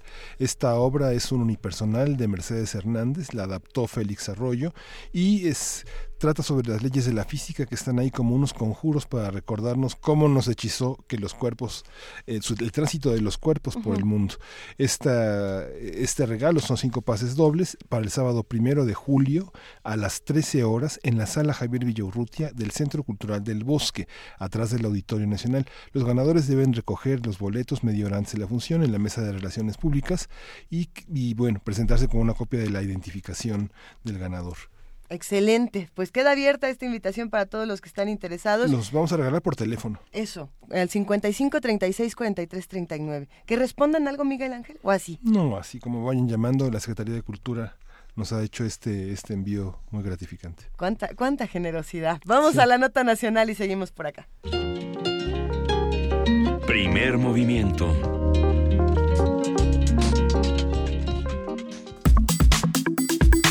Nota nacional.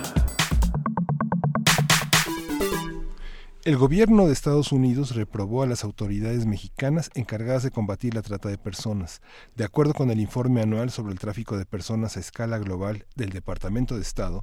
A pesar de la abundante información sobre el involucramiento de funcionarios en este delito, en 2016 las autoridades de México no reportaron ninguna investigación contra servidores públicos. Rex Tillerson, secretario de Estado estadounidense, dijo que México es un país de tránsito hacia Estados Unidos, pero también de destino para hombres, mujeres y niños al tráfico sexual o al trabajo forzado. Además, criticó que el gobierno federal haya recortado fondos destinados a atender a las víctimas de trata, así como a investigar y perseguir estos delitos. De acuerdo con los datos del informe, las autoridades mexicanas disminuyeron el número de investigaciones por trata de personas de 250 a nivel federal en 2015 a 188 en el 2016. A escala estatal, esta reducción fue de 415 en 2015 a 288 el año pasado. La trata de personas es el tercer negocio ilícito más lucrativo del mundo, después del tráfico de drogas y el de armas. Anualmente este delito genera ganancias por $36 mil millones, según datos del Foro de Viena para combatir la trata de personas. Esto es importante. Vamos a conversar con Vanessa Maldonado, quien es maestra en Antropología Social, profesora de la Facultad de Derecho de la UNAM y quien ya está en la línea. Vanessa, buenos días. Hola, buenos días. ¿Cómo entender esta reacción de los Estados Unidos en el marco también de la aprobación de la ley de trata de personas en México? ¿Cuál es su trascendencia y qué fija en términos presupuestales también para su combate y de organización de programas sobre seguridad nacional y seguridad pública? Me parece muy interesante la pregunta que haces, porque sería muy importante pensar estos datos de manera crítica. Uh-huh.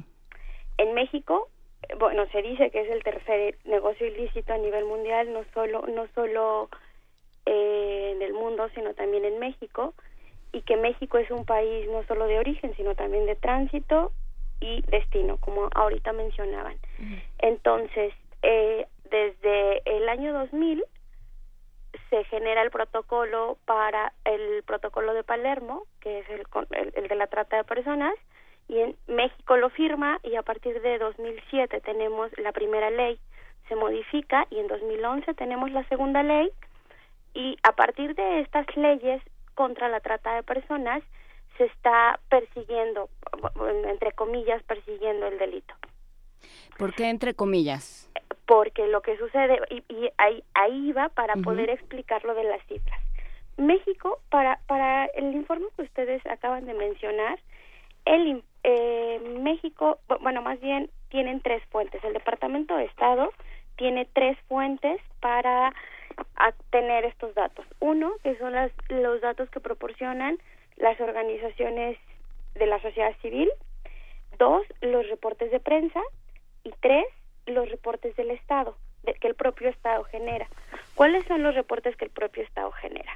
Son las averiguaciones previas que hace, las consignas que tiene y los operativos que tiene cada año. Entonces,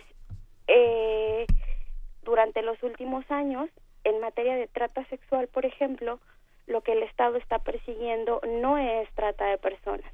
A lo mejor por eso vemos la reducción, porque ya se había señalado que el Estado no está persiguiendo trata de personas, debido a que existen vacíos legales en las definiciones de explotación sexual. Lo que el Estado está persiguiendo es trabajo sexual. En la Ciudad de México, en la frontera sur, que es donde yo trabajo, trabajadoras sexuales a diario están siendo perseguidas por operativos policíacos, y entonces estos operativos están persiguiendo personas migrantes que estén indocumentadas y están persiguiendo trabajadoras sexuales en nombre de una ley de trata. Incluso en Tapachula hay un movimiento organizado importante de familiares de personas que están en la cárcel por trata de personas, pero que no son tratantes de personas. sino que son personas que trabajaban en los bares, a veces meseras, meseros, a veces cajeras, a veces cajeros, pero que esta ley está permitiendo que se puedan perseguir. Y bueno, la cuestión del presupuesto es muy importante porque, al menos en la frontera sur, el presupuesto que se destina para perseguir la trata no es tan menor. O sea, sí es un presupuesto importante, pero que, como decía hace rato, no está siendo destinado precisamente para encontrar o para hacer operativos de inteligencia contra la trata de personas. Entonces, ¿desde dónde podría comenzar, por así decirlo, la complicidad de las autoridades con una situación tan fuerte como esta? ¿Desde los presupuestos? ¿Desde la definición? ¿Desde la policía? ¿Desde la definición? ¿Desde dónde comienza? Es muy importante porque una de las propuestas que está haciendo un aparato crítico un aparato crítico que está analizando como este régimen antitrata en México, es justo eso, las definiciones de la trata de personas están permitiendo que el Estado persiga trabajadoras sexuales. Y en estas, por ejemplo, dice explotación sexual, pero no dice explotación sexual ajena, por ejemplo, ¿no? Es de explotación sexual, y entonces en este término de explotación sexual entra cualquiera. Y entonces al Estado, estos organismos internacionales como el Departamento de Estado es quien mide, ¿no? Quien mide qué están haciendo el Departamento de Estado de Estados Unidos, mide qué están haciendo los estados, cómo lo están haciendo y si lo están haciendo o no, y si lo están haciendo bien o mal. México en estos reportes, en estos tip reports, cada año obtiene los mismos resultados, que es que México no hace lo suficiente y que tampoco hay funcionarios, pero a la vez se presiona para que los estados combatan, pero este combate no necesariamente está dirigido. Por ejemplo, en la frontera sur, la trata de personas en las fincas o la trata de personas en el trabajo doméstico o en los espacios domésticos o la trata de personas o la trata de personas en otros espacios que no sea sexual no se persigue.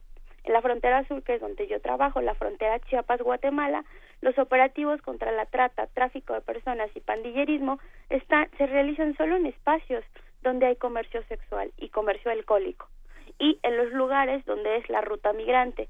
Entonces el Estado dice, vamos a proteger a los migrantes de la trata de personas, ¿cómo? Persiguiéndolos, criminalizándolos. O vamos a perseguir la trata de personas en lugares de comercio sexual donde no necesariamente pasa trata sexual.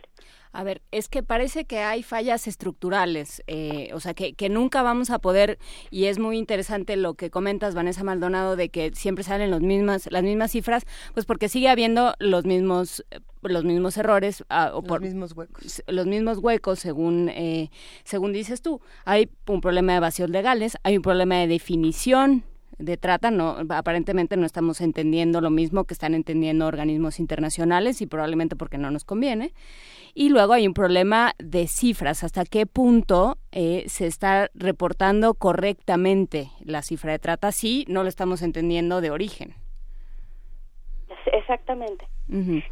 Y además hay que problematizar también las cifras. Ajá. Porque el Estado reporta, mira, lo tengo aquí, el Estado reporta, te decía, las averiguaciones previas por trata de personas. Esa es como la fuente más importante para poder contar las averiguaciones previas y los consignados por trata de personas. Y, por ejemplo, el año 2015, para una muestra de lo que estoy diciendo, como solo es la explotación sexual, que no está definida en la ley, que es exactamente explotación sexual, porque en esa definición de explotación sexual puede caber alguien que esté de veras en situación de trata sexual o alguien que esté en trabajo sexual y que para el Estado sea una víctima. Entonces, okay, estas cifras se van produciendo, si vemos como la dinámica, casi todas las averiguaciones previas están contenidas en la explotación sexual, ¿no? Los trabajos o servicios forzados son casi invisibilizados, la esclavitud, el tráfico de órganos o la mendicidad forzada. ¿Y por qué? ¿Porque no existe? No, es porque el Estado no lo está persiguiendo. Según los organismos, creo que sería importante como mencionar esto, según los organismos internacionales o la definición del Protocolo de Palermo, la trata de personas tiene tres elementos, o sea, está constituida por tres elementos. Uno es la captación puede ser de forma violenta, o puede ser por engaño, o puede ser por enamoramiento. El traslado es para alejar a las personas de las redes sociales que puedan tener, ¿no? Es como para dejarlas vulnerables. Completamente vulnerables. Exactamente. Y la explotación. Y la explotación puede ser de diversos términos.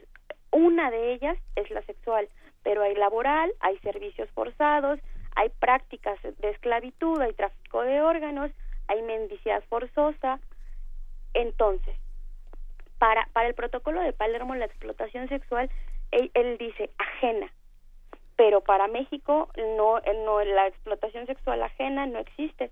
Vemos ahora, por ejemplo, cómo se han cerrado en la Ciudad de México cada día más, me atrevo a decir que ahora existen muy pocos table dance, porque para el Estado las tableeras son víctimas de trata, porque sí, no está viendo que las desigualdades sociales en las que vivimos, la distribución inequitativa de la riqueza, el poco acceso que existe a los derechos como educación, alimento, pues sí, está orillando a que las personas tengan que buscar espacios donde puedan generar recursos. Y entonces, primero les violenta el acceso a derechos. Y una vez que hay trabajadoras sexuales, les violenta el acceso a ejercer un trabajo de manera libre y voluntaria, y las persigue. Incluso las trabajadoras sexuales se han organizado y están interpelando al Estado y diciéndole, sí, hay que diferenciar la trata sexual de la trata del trabajo sexual. Ahí entonces podemos dividirlo en las omisiones que tienen las autoridades, estos huecos impresionantes, pero también podemos hablar... ¿Qué tanto les convienen esos huecos? Exacto, ¿qué tanto les conviene? Pero me quedaba también pensando en el asunto de la tolerancia y la indiferencia social que hay frente a estos temas, partiendo del desconocimiento mismo de lo que es la trata. ¿Cómo se pueden ver estos dos aspectos, Vanessa Maldonado? Me gustaría hablar primero de la conveniencia. Es conveniencia, pero también es presión internacional. No es una cosa que solo esté pasando en México, o en la Ciudad de México, sí, no, o en la frontera sur. Son situaciones que están pasando, o sea, esta reproducción de protocolos internacionales y que se están, ¿cómo decirlo?, como calcando en contextos particulares, sin pensar, válgase la redundancia, en las particularidades de los contextos. Está pasando en México, está pasando en Colombia, está pasando en Brasil, está pasando en Argentina. En Argentina tienen un movimiento muy importante de trabajadoras sexuales que están interpelando al Estado y que están diciendo, no, la trata sexual no es trabajo sexual. Entonces, esta conveniencia tiene diversos factores, porque bueno, vivimos en un Estado fallido, vivimos en un Estado al que no está funcionando en casi ningún sentido, y entonces le conviene en diversos sentidos. Uno, que para el Estado dice, sí estoy trabajando, sí estoy generando cifras, porque al Estado lo que en este momento le importa es generar cifras, y entonces dice, sí estoy generando cifras, sí estoy deteniendo gente, sí estoy abriendo averiguaciones previas, pero, y esto le genera primero una presencia internacional, una visibilización internacional, segundo, un reconocimiento internacional, pero es importante mencionar también que existen organizaciones que Estados Unidos, por ejemplo, presiona a algunas organizaciones que luchan contra el VIH diciendo, yo te voy a financiar si tú te posicionas contra la prostitución, ¿no? Y entonces son diversos tipos de conveniencias en diversos espacios, y una hipótesis que yo tengo, y que es una hipótesis que además, hipótesis por así decir, pues que el Estado sigue siendo cómplice, porque si él no persigue la trata de personas sigue pasando. Y por ejemplo, la presencia de la trata sexual en los medios, en los textos, es súper importante, y entonces vemos que la laboral no le importa, como que la laboral dice, bueno, que siga pasando. ¿En qué consiste la laboral? pues te decía los tres elementos que constituyen la trata de personas, y la explotación laboral es esta, ¿no? Tener a gente encerrada, trabajando en condiciones infrahumanas, en condiciones de esclavitud, produciendo, ya sea en el campo, ya sea en gente que está encerrada en casas, como haciendo servicio doméstico y que jamás le pagan un peso.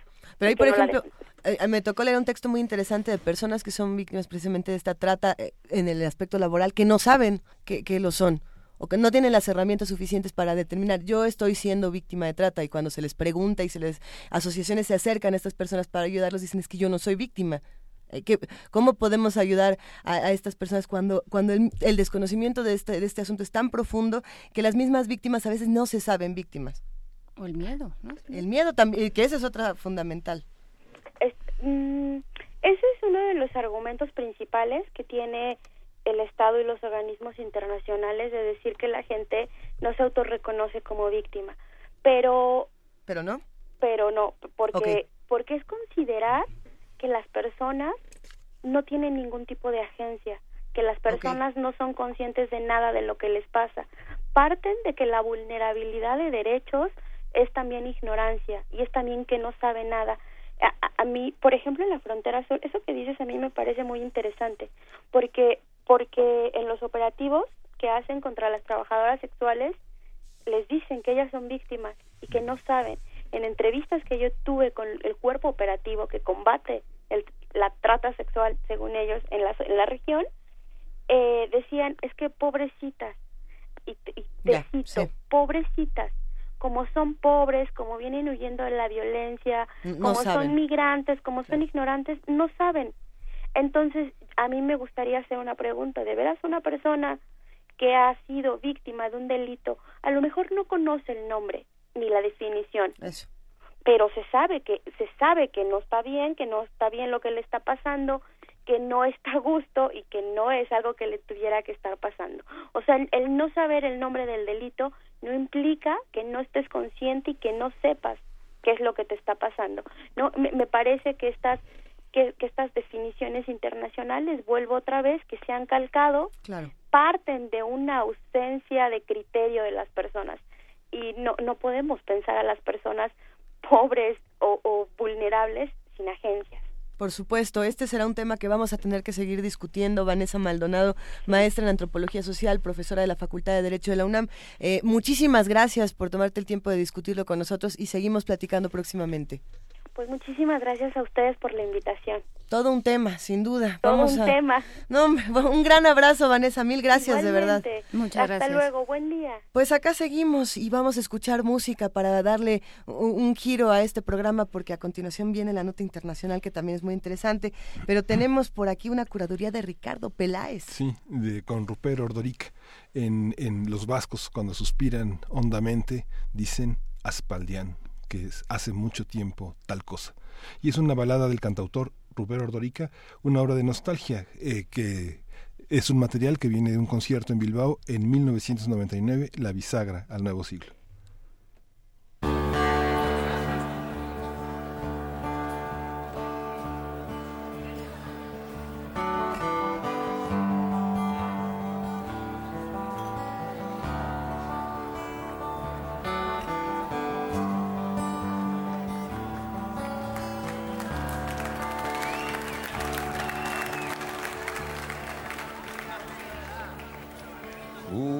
Txitxelia zenak ez konbidia egina zuen San Gregorio koneska ederrarekin Ura izango zen amama urtiekin Aspaldian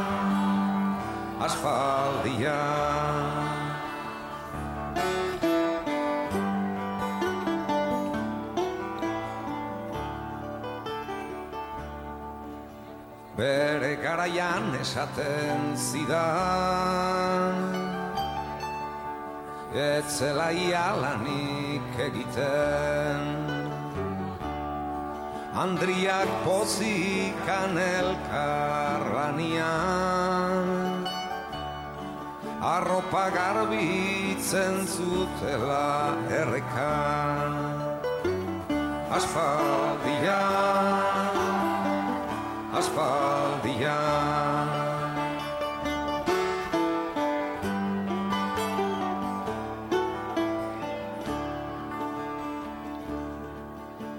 Laurogeita hamairu urte ziltzen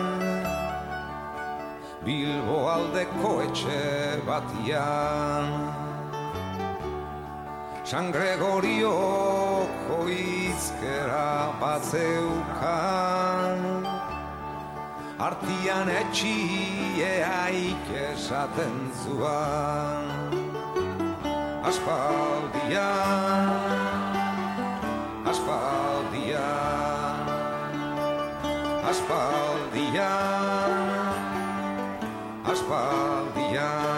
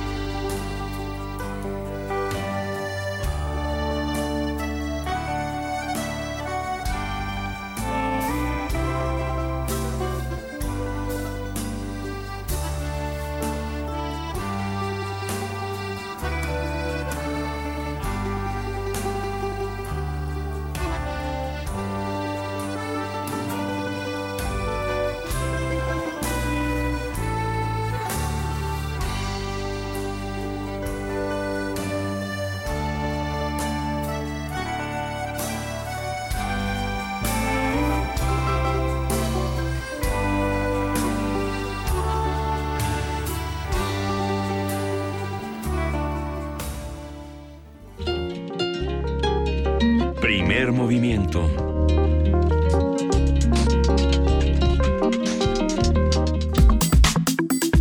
Nota internacional. El martes pasado, hombres a bordo de un helicóptero dispararon y lanzaron granadas contra las sedes del Ministerio de Interior y el Tribunal Supremo de Justicia de Venezuela. El presidente Nicolás Maduro calificó este hecho como ataque terrorista armado contra las instituciones del país y dijo que es la evidencia de los planes golpistas y desestabilizadores de sectores de la derecha. El gobierno de Venezuela identificó a Óscar Alberto Pérez, inspector del Cuerpo de Investigaciones Científicas, Penales y Criminalísticas, como el principal responsable. El también piloto, paracaidista, buzo y actor, publicó un video en su cuenta de Instagram donde exigió la renuncia de Maduro. Acompañado de 4 hombres armados y con la cara cubierta, afirmó que son una coalición de funcionarios, militares, policías y civiles en la búsqueda de un equilibrio y en contra del gobierno actual. Este miércoles el Tribunal Supremo de Justicia prohibió salir del país a la fiscal general Luisa Ortega y ordenó el congelamiento de sus cuentas bancarias ante la apertura de un antejuicio de mérito en su contra por la presunta comisión de faltas graves en el ejercicio de su cargo. Ortega ha sido una de las funcionarias de gobierno que ha criticado la realización de elecciones para una asamblea constituyente y la respuesta del gobierno contra las protestas de la oposición. Vamos a conversar y ya está en la línea José María Calderón, quien es profesor e investigador del Centro de Estudios Latinoamericanos de la Facultad de Ciencias Políticas y Sociales de la UNAM. José María Calderón, buenos días. Muy buenos días. Estamos frente a una actuación mediática en este momento. ¿Cuáles son las implicaciones en las relaciones internacionales que tiene este acto que perpetró Óscar Alberto Pérez mediante redes sociales y en la realidad? Sí, fíjese que es una situación muy ambigua. Uh-huh. No es muy clara realmente la intención o la pretensión que tiene este personaje conocido como el Rambo venezolano, no por participación en algunas películas, por las habilidades que demuestra, no en redes sociales aparece efectivamente jugando tiro al blanco, no en fin, es un personaje muy peculiar, muy ambiguo, y sobre todo se coloca efectivamente en un momento en que las movilizaciones de grandes sectores sociales están cuestionando muy fuertemente la política del presidente Maduro. El gran debate está efectivamente en torno a la realización de la constituyente que propone el presidente Maduro como alternativa a la crisis. La verdad de las cosas es que el planteamiento que se hace efectivamente de hacer una nueva constitución se contrapone directamente con lo que fue la Constitución de 99, organizada, preparada y votada por una mayoría de 71% de la población en 99, cuando todavía bajo el régimen, bueno, cuando se iniciaba precisamente el régimen del presidente Chávez. Y esto es lo que está contestando precisamente la fiscal, ¿no? Que se está rompiendo la constitucionalidad vigente con la propuesta de una nueva constitución. Entonces, me parece que todo esto hay que ubicarlo efectivamente en medio de esta crisis política de enormes dimensiones que está presente hoy en Venezuela. La crisis yo creo que se inició de manera determinante, sobre todo a partir de diciembre de 2015, cuando prácticamente la Asamblea Nacional fue ganada por más del 70% de los votantes. Y esto le dio un vuelco de manera definitiva al régimen madurista, ¿no? Es decir, se ponía en cuestión la política del presidente Chávez, ¿no? Uh-huh. Seguida por Maduro en condiciones muy diametralmente opuestas, efectivamente, a las que habían prevalecido hasta la muerte de Hugo Chávez. Es decir, con Chávez hubo condiciones excepcionales desde el punto de vista económico que permitieron el desarrollo de un discurso democrático con tintes fuertemente populistas, pero que tuvo un enorme éxito desde el punto de vista de la redistribución social de los recursos de la renta petrolera. Uh-huh. Cuando esto cambia radicalmente, un sector social muy fuerte que ya no recibe los beneficios de la renta se opone abiertamente a la política madurista. Debo decirle que el régimen de Chávez está sostenido fundamentalmente, primero, por el carácter carismático que tiene efectivamente el régimen. La presencia de Chávez es determinante, efectivamente, en esas condiciones políticas. En segundo lugar, un elemento que es también determinante es la renta del petróleo. Los precios del petróleo suben espectacularmente a partir de 2002, 2003 y todavía más aún a partir de 2006. Y esto hace factible una política de redistribución de recursos económicos, pero también perversamente transforma al país en un exportador neto de petróleo. El 95% de los ingresos públicos provienen del petróleo. Evidentemente, cuando el precio del petróleo cae, las condiciones de recursos estatales, de gasto social, van a modificarse realmente. Sin la presencia carismática de Chávez, sin los recursos petroleros, con otra dirigencia mucho más muy torpe, sin reformas económicas que salgan, digamos, que enfrenten las nuevas condiciones económicas, hay una pérdida muy fuerte de legitimidad del régimen madurista. Y es lo que se expresa precisamente en las elecciones del 2015. ¿No? Imagínese usted que en ese año hay una pérdida prácticamente de 2 millones de votos que habían ido anteriormente a favor de Chávez. Entonces, se ha creado una situación sociopolítica muy difícil, muy complicada. El régimen persiste efectivamente en mantenerse en el poder. Hay una gran inflexibilidad para entrar a negociar con los nuevos actores políticos que hoy están presentes en la Asamblea Nacional, que hoy ha sido desconocida por el Tribunal Superior de Justicia, y es lo que ha hecho o ha motivado la salida de la fiscal, proponiendo el regreso a la constitucionalidad vigente. Entonces, ese es de alguna manera el contexto en el que podríamos ubicar esta intervención del señor Pérez, ¿no? En un helicóptero muy misterioso hacia disparos que no encuentran blanco.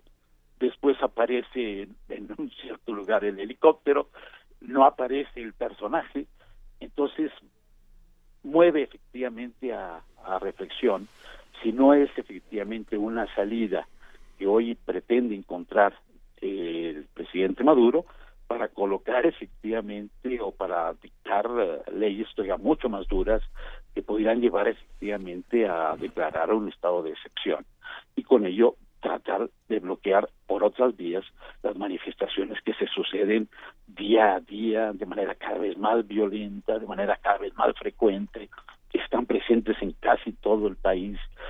Hay escuelas paralizadas, hospitales que no funcionan, negocios que están cerrados porque la población aprovecha las oportunidades para saquearlo en unas condiciones económicas cada vez más complicadas para una población que no encuentra efectivamente una salida inmediata a sus condiciones o a su situación económica, ¿no?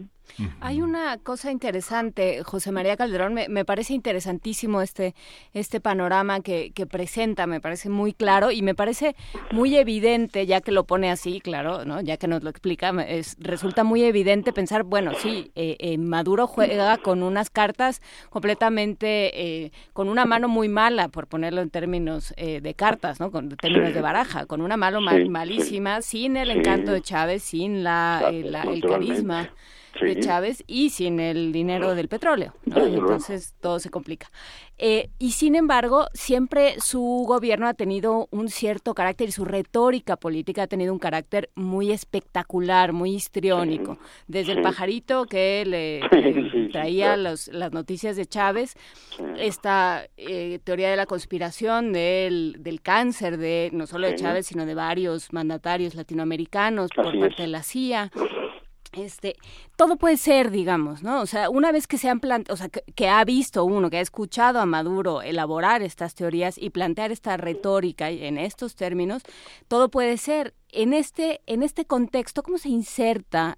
O sea, en este contexto es posible, según lo que estoy entendiendo de lo que dice, es posible pensar que también el helicóptero y el video y el golpe de Estado o el ataque terrorista, como lo llamó él más bien, ¿es un montaje?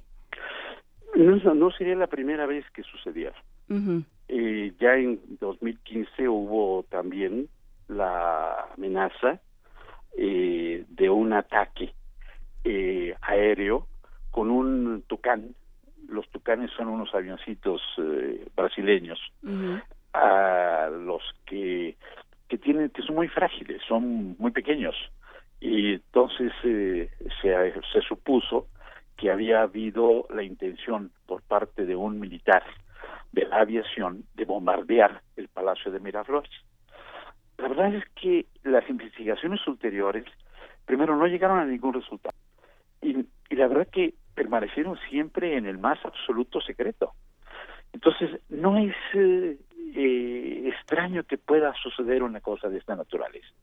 Yo creo que es un régimen que está en condiciones cada vez más desesperadas, con una oposición muy fuerte en el interior. Estamos hablando posiblemente de un 60, 70, quizás hasta el 80% de la población que protesta ya por las condiciones materiales, las condiciones de sobrevivencia inmediata. Vamos, ya la política parece haber pasado efectivamente a un segundo término. Uh-huh. Estamos hablando efectivamente de un país que precisamente por la fortísima dependencia que tenía de las exportaciones, de la misma manera se convirtió en un país fuertemente dependiente de las importaciones. Si no hay ingresos, si no hay recursos, no hay tampoco importación, por lo menos para satisfacer las necesidades de una población de más de 30 millones de habitantes. Se inventaron también los famosos CAP, que son especie como de cajitas felices, ¿no? De cajita feliz, ¿no? En donde hay una serie de productos, entre otros, por cierto, harina de nixtamal mexicana. Los compran en México ese tipo de cajitas y las distribuyen fundamentalmente en los sectores que están vinculados más directamente a los órganos, digamos, chavistas, ¿no? Es como es una forma de alguna manera de perpetuar su propia clientela, pero no toda la población tiene acceso a ello. Tienes que estar inscrito en el partido, tienes que formar parte efectivamente de las misiones, etcétera, etcétera. Entonces, no es un reparto universal, es un reparto selectivo, dado fundamentalmente a aquellos sectores que son fieles al régimen. Y esto también genera una gran insatisfacción y molestias en los demás sectores que no acceden, a pesar de que se encuentran en condiciones económicas muy difíciles, ¿no? Y por más que esos productos sean muy limitados también. Además, vamos, en principio ya un venezolano no está habituado a la harina de nixtamal mexicana, por eso se hacen tortillas, no se hacen arepas. Uh-huh. Las arepas se hacen con un tipo de harina distinta. Entonces, todo esto genera también descontentos, molestias, no hay medicamentos en los hospitales, los niños se mueren. No es una exageración decir que la población ha bajado de peso precisamente porque no está comiendo. Es decir, hay condiciones de reproducibilidad de este material muy complicadas en la situación actual. Entonces, desde el punto de vista de lo que sucede internamente, el régimen está prácticamente arrinconado, pero también está aislado internacionalmente. Uh-huh. Se ha ido aislando cada vez más, ¿no? A duras penas prefiere incluso pues pagar efectivamente sus deudas al exterior que resolver los problemas internos, ¿no? Y todo esto de conjunto, digamos, de situaciones, yo creo que está colocando al régimen madurista en una situación cada vez más complicada. Además hay una gran inflexibilidad y una división profundísima en el país.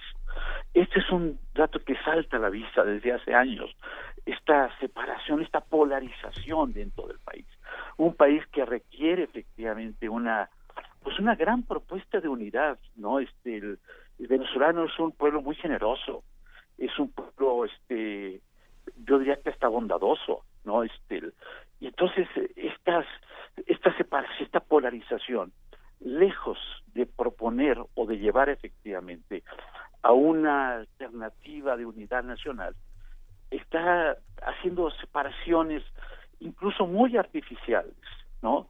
Que evidentemente dificultan la posibilidad de un diálogo interno, aparte de que el propio régimen acusa cualquier intento de mediación de políticas injerencistas, de estar pretendiendo efectivamente introducirse en los asuntos internos del país, etcétera, etcétera, ¿no? Es una situación, yo creo, en este momento todavía muy complicada. Es muy complicada y creo que es muy interesante todo lo que plantea, y es interesante lo que plantea sobre la flexibilidad de este régimen, ¿no? Tendría que pensarse en una salida política, en una salida donde se pudiera negociar con las diferentes partes, y eso es lo que el régimen de Maduro no ha logrado, el gobierno de Maduro no ha logrado hacer. ¿Hay algún actor político que pueda mediar, que pueda darle alguna salida a esta situación tan polarizada y tan atacada de Venezuela?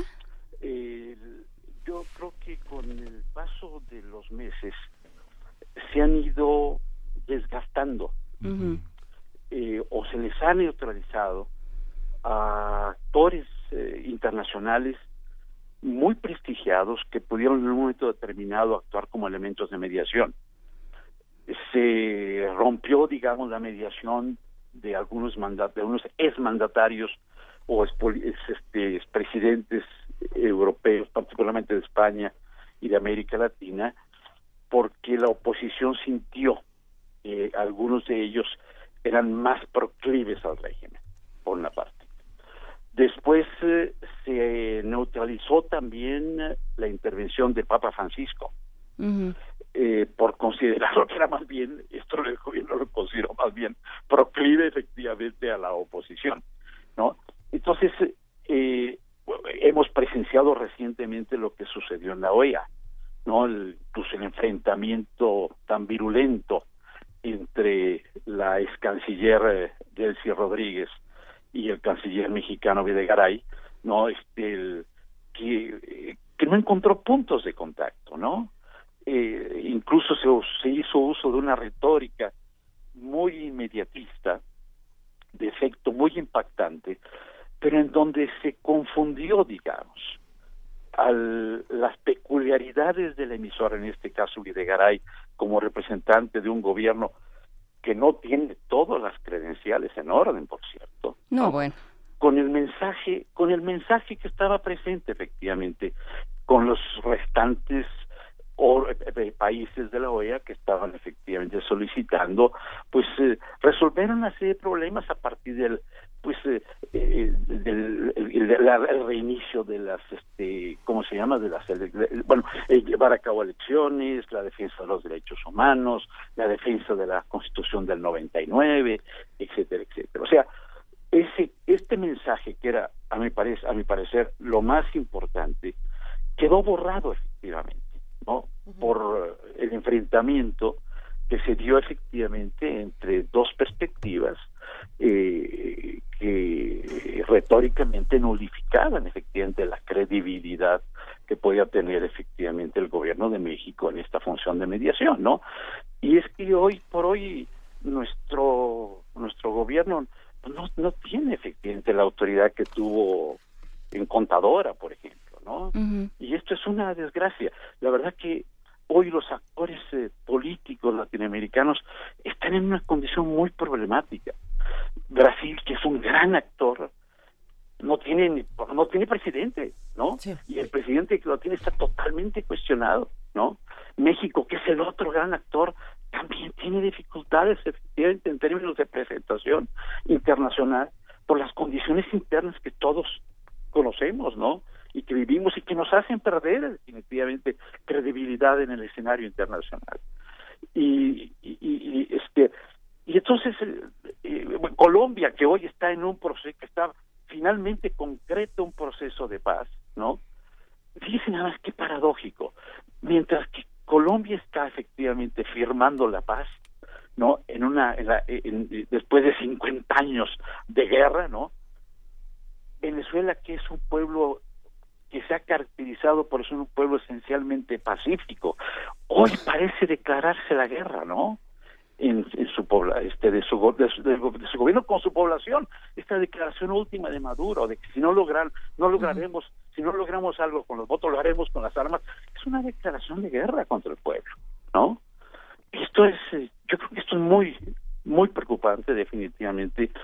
Ojalá hubiera un actor, quizá las Naciones Unidas, no sé, claro, la Comisión de Derechos Humanos de Naciones Unidas, no sé, algún sector de esas proporciones que tuviera efectivamente la capacidad de alguna manera de actuar de mediación en una situación que arriesga cada momento de romperse y transformarse pues en un baño de sangre de proporciones colosales, ¿no? En un país tan hermoso, además, como es Venezuela, con tantos recursos, con una población maravillosa, ¿no? Es una población nuestra, latinoamericana, ¿no? Y ojalá siguiéramos como latinoamericanos insistiendo por todas las vías posibles, ¿no? Claro. Yo digo incluso desde la vida académica, nosotros tenemos también un deber, ¿no?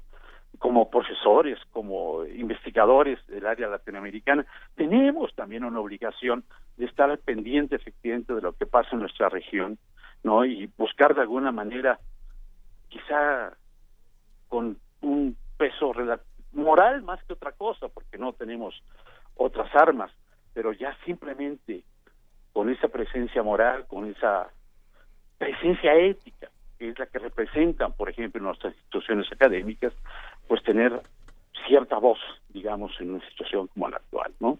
Gracias, José María Calderón, profesor investigador del Centro de Estudios Latinoamericanos de la Facultad de Ciencias Políticas y Sociales de la UNAM. Tenemos que seguir aquí todos juntos. Muchísimas gracias por su comentario. Al contrario, muchas gracias a ustedes por su invitación. Un gran abrazo. Hasta luego, igualmente. Primer movimiento. Hacemos comunidad.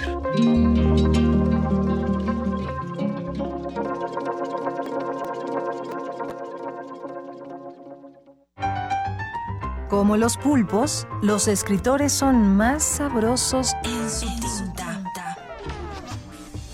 producción del Instituto de Energías Renovables de la UNAM. Lunes y miércoles al mediodía por el 96.1 FM. Radio UNAM. Let there be sound. They're hearing voices within the voice. La voz. Gabinete de Curiosidades. Conoce los descubrimientos sonoros que Luisa Iglesias y Frida Rebontulet atesoran en las frecuencias radiales. Experimentación sonora, música poco convencional, materiales históricos y diversos audios que forman vasos comunicantes. Todos los domingos a las 2:30 de la tarde, por el 96.1 de FM, Radio UNAM. Experiencia sonora.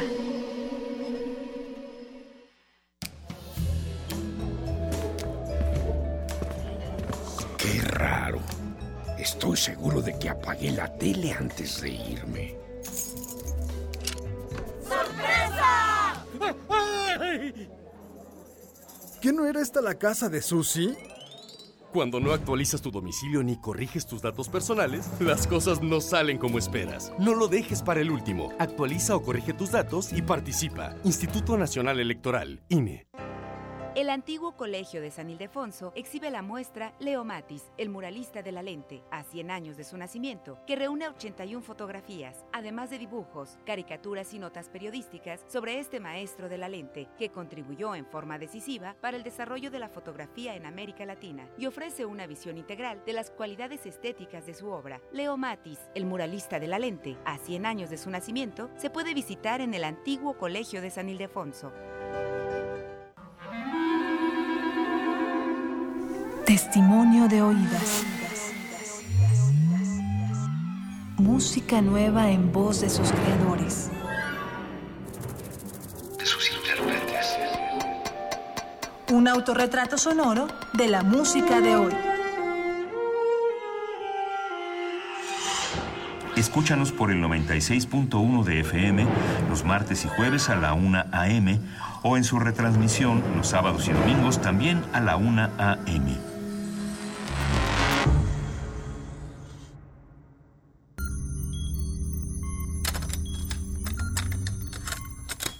Ponte los audífonos con una pregunta clara. ¿A qué suena este momento? Si pudieras musicalizar a cualquier persona, cualquier evento, cualquier circunstancia, tienes música para ir de un lugar a otro, ¿cómo crees que sonaría? Ley listo. Complacencias musicales de personajes poco complacientes. Lunes, 22 horas. Por el 96.1 de FM, Radio UNAM. Primer movimiento. Podcast y transmisión en directo en www.radiounam.unam.mx.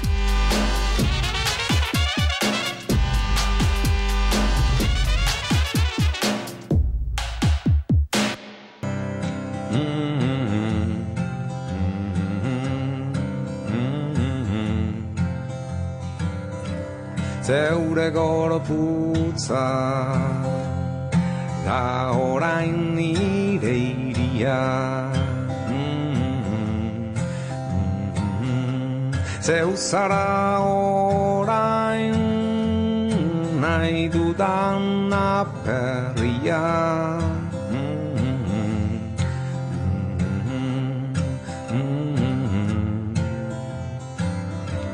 Bizitzeko etzai horren beste ardura Paris Tombuctu New York Bombay segura Berlin Kathmandu Sydney Addis Abeba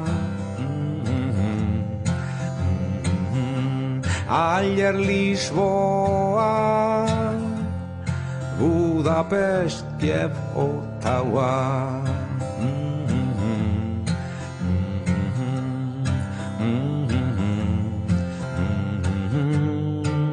Baina orain zeu zara nire hiri burua are.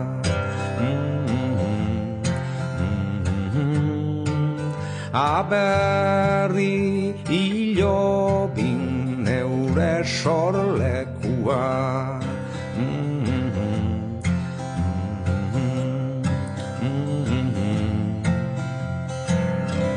Hiltzeko ere erdintxu zait herria.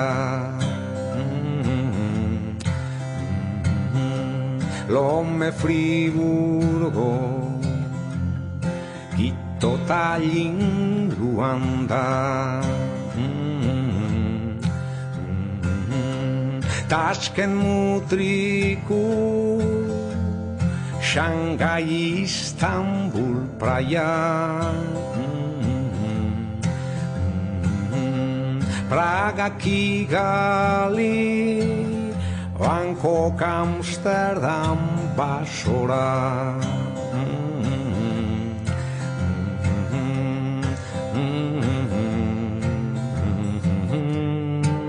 Baina orain zeu zaran nire hiriburua. Aberri ilobin neure sorlekua.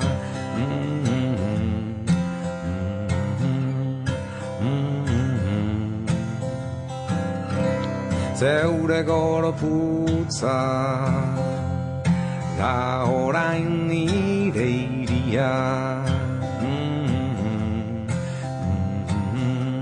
Zeu zara orain nahi dudan aperria. 9:09 a.m. Esta es la tercera hora de Primer Movimiento con Juana Inés de Esa, Miguel Ángel Quemaín y Luisa Iglesias.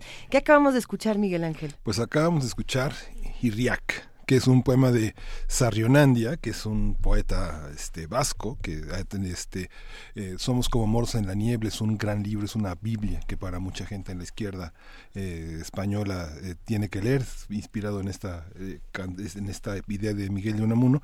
Estuvo oculto durante 30 años, se fugó de Martuten en San Sebastián y ahora vive en Cuba. Y es una referencia muy importante para muchos vascos que están también instalados en la nostalgia, pero también en el futuro. Pues con esta maravilla arrancamos esta tercera hora, recordando que además todavía tenemos pases, si no me equivoco, un pase para ir todos juntos al teatro. Ese es el pase que tenemos.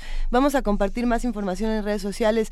Les recordamos que el teléfono es 55 36 43 39, para que todos nos vayamos juntos a estas invitaciones que nos hace la Secretaría de Cultura. Esta invitación la realizábamos en la segunda hora, por ahí de las 8 de la mañana, Miguel Ángel, tú nos invitabas a que nos fuéramos. Algo sobre las leyes de la gravitación universal, queda un pase doble, son para el sábado 1 de julio a las 13 horas en la Sala Javier Villaurrutia del Centro Cultural del Bosque. Copia de la identificación y media hora antes de la obra, en la Mesa de Relaciones Públicas. Pues hacemos esta invitación y quédense con nosotros porque ya viene Poesía Necesaria. Primer Movimiento.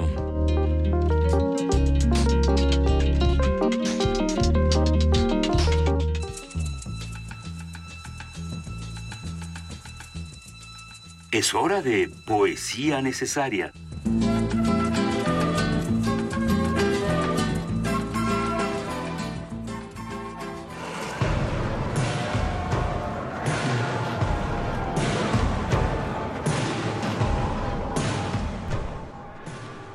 Esto que estamos escuchando de fondo es la canción She's Gone Away de Nine Inch Nails, que apareció apenas esta semana en el nuevo capítulo de Twin Peaks, esta maravillosa serie que nace de la mente de David Lynch y Mark Frost, en donde Laura Palmer falleció. Y bueno, pues no hacemos el cuento muy largo para que disfrutemos de esta pieza con un brevísimo poema que abre los portales hacia otros mundos, porque también ya vienen los mundos posibles. La logia negra y la logia blanca se abren con el poema Fuego camina conmigo. A través de la oscuridad, del pasado, del futuro, el mago anhela ver, uno canta entre dos mundos. Fuego camina conmigo.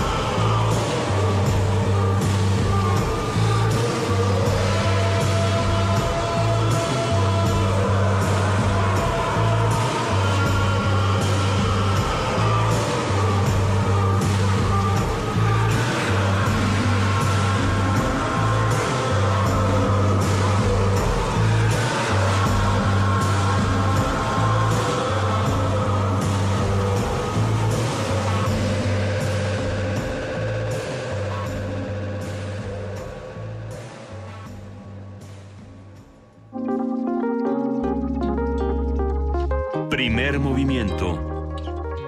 Hacemos comunidad.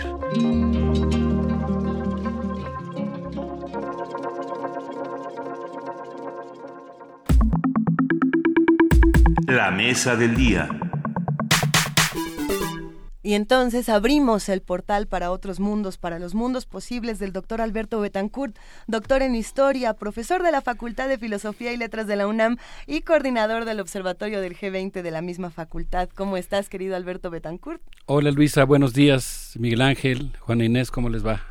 Muy bien, muchas gracias. Ya en la antesala de la vacación, en el umbral mismo de la vacación. Es un momento muy emocionante en la vida. Es un momento, lo estábamos platicando fuera del aire, en el que todos los universitarios, hablando de otros mundos posibles, los universitarios piensan que se van a volver otras personas y ahora sí van a arreglar esa ventana que dejó de cerrar cuando Carpizo era rector y que cada vacación han dicho que ya van a arreglar, por ejemplo. Sí, se abre una rendija muy emocionante para reinventarse. Aunque sí, a veces fracasa uno, tienes razón, ¿no? Sí. No lo logra uno. Luego va a llegar el 24 de julio y va a haber pura tragedia. Vamos a ver. Va a ser como las rondas. No, pero vamos a desearle unas vacaciones excitantes a todos los universitarios, que se la pasen muy bien, que aprovechen para desplegar su creatividad. Que disfruten de una buena lectura. Yo veo que aquí tienes uno de mis libros consentidos, querido Alberto Betancourt. Sí, traje un texto de Irvine Welsh que se llama Cola, porque hoy vamos a hablar del triunfo de Jeremy Corbyn en las elecciones. Bueno, de la derrota victoriosa de Jeremy Corbyn en las elecciones. No logró obtener la mayoría, pero tuvo un triunfo muy importante con un discurso de clase y de izquierda que logró remontar el agujero negro en el que el llamado nuevo laborismo, que en realidad era convertir a ese partido en un gestor del neoliberalismo, lo había sumergido, y ahora pues se logró remontar. Y como vamos a hablar de la clase obrera, iba a decir en Inglaterra, pero vamos a empezar con la clase obrera en Gran Bretaña, porque vamos a hablar de la clase obrera escocesa, traje el texto de Irvine Welsh que se llama Cola, cuyo capítulo 3, llamado Carl Edward, empieza así. Las partículas de acero limado inundaban el ambiente y formaban una espesa polvareda. Duncan Edward las notaba en los pulmones y en las fosas natales. Se acostumbraba uno al olor. Solo se era consciente de él cuando competía con otros. Ahora pugnaba con el olor mejor recibido del bizcocho con crema que el aire transportaba desde la cantina hasta el taller. Cada vez que se abrían las puertas giratorias de la cocina, Duncan recordaba que la hora del almuerzo se aproximaba y que el fin de semana estaba más cerca. Estaba listo para salir disparado para que en su horario de comida ir a comprar el último disco de Elvis Presley.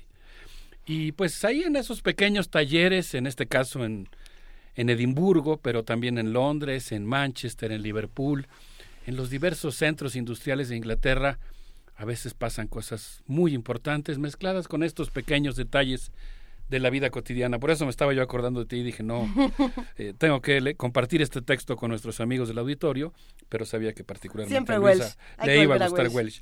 Pues fíjense ustedes que en mayo de 2015, una alianza de conservadores y liberales encabezada por el arrogante David Cameron ganó 31 asientos en el Parlamento y se instaló en una cómoda mayoría.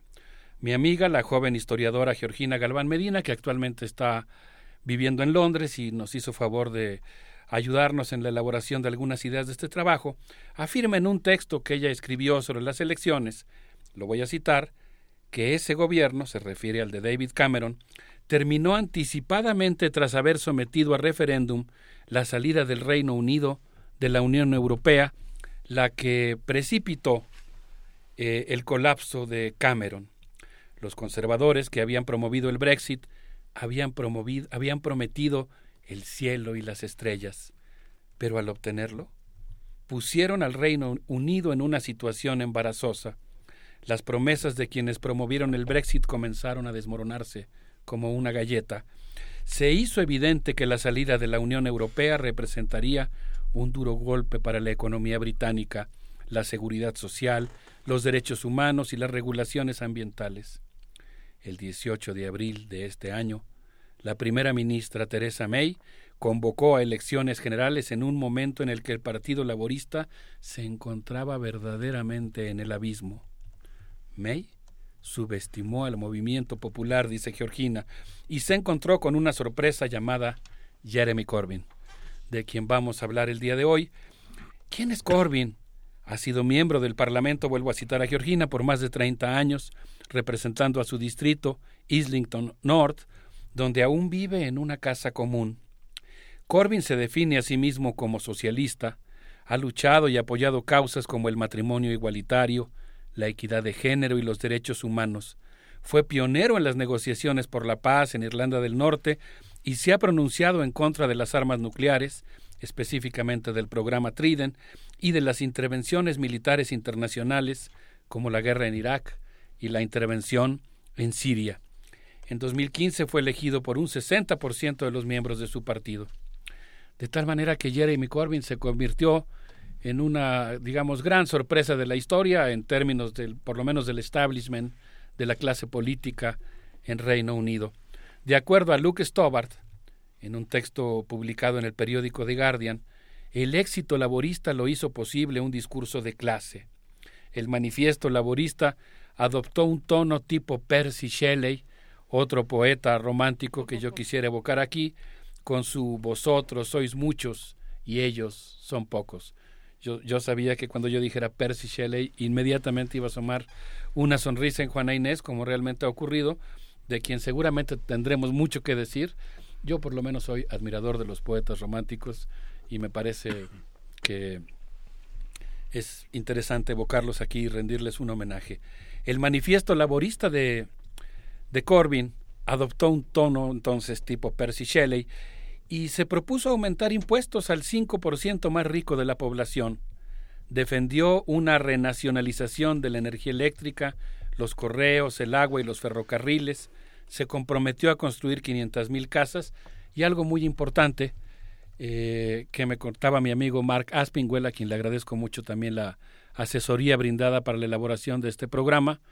Siento que lo desaproveché un poco porque él es realmente experto en las relaciones entre Reino Unido y la Unión Europea, uh-huh. Pero él me decía, bueno, que el hecho de que Corbyn hubiera mencionado la idea de reducir las cuotas que Blair impuso a la educación en Gran Bretaña fue un acto, voy a decirlo así, exagerando un poco, revolucionario, porque hoy la educación en Gran Bretaña es muy cara. Y prometer reducir las cuotas, aumentar los presupuestos, los subsidios a la educación, pues representa un elemento muy importante. Sí, yo me quedé pensando en esto que decías de Percy Shelley y en la labor de los poetas como seres que reimaginan un país y que reimaginan una sociedad. Y en ese sentido, la poesía, la política, el análisis y la reflexión no están separados, ¿no? Algo tienen los políticos que piensan en otros, que piensan en el pueblo o en, digamos, en la construcción de sociedades, tienen algo de poetas y hay muchos poetas que han estado inmiscuidos. Ayer leímos Arriba Palacio, pero hay muchos otros, y hoy hay muchos poetas que desde su trabajo y desde su reflexión están imaginando otro México y están construyendo, digamos, desde el discurso y desde su labor poética, desde su discurso poético, están construyendo y nos están dando palabras para imaginar otro mundo.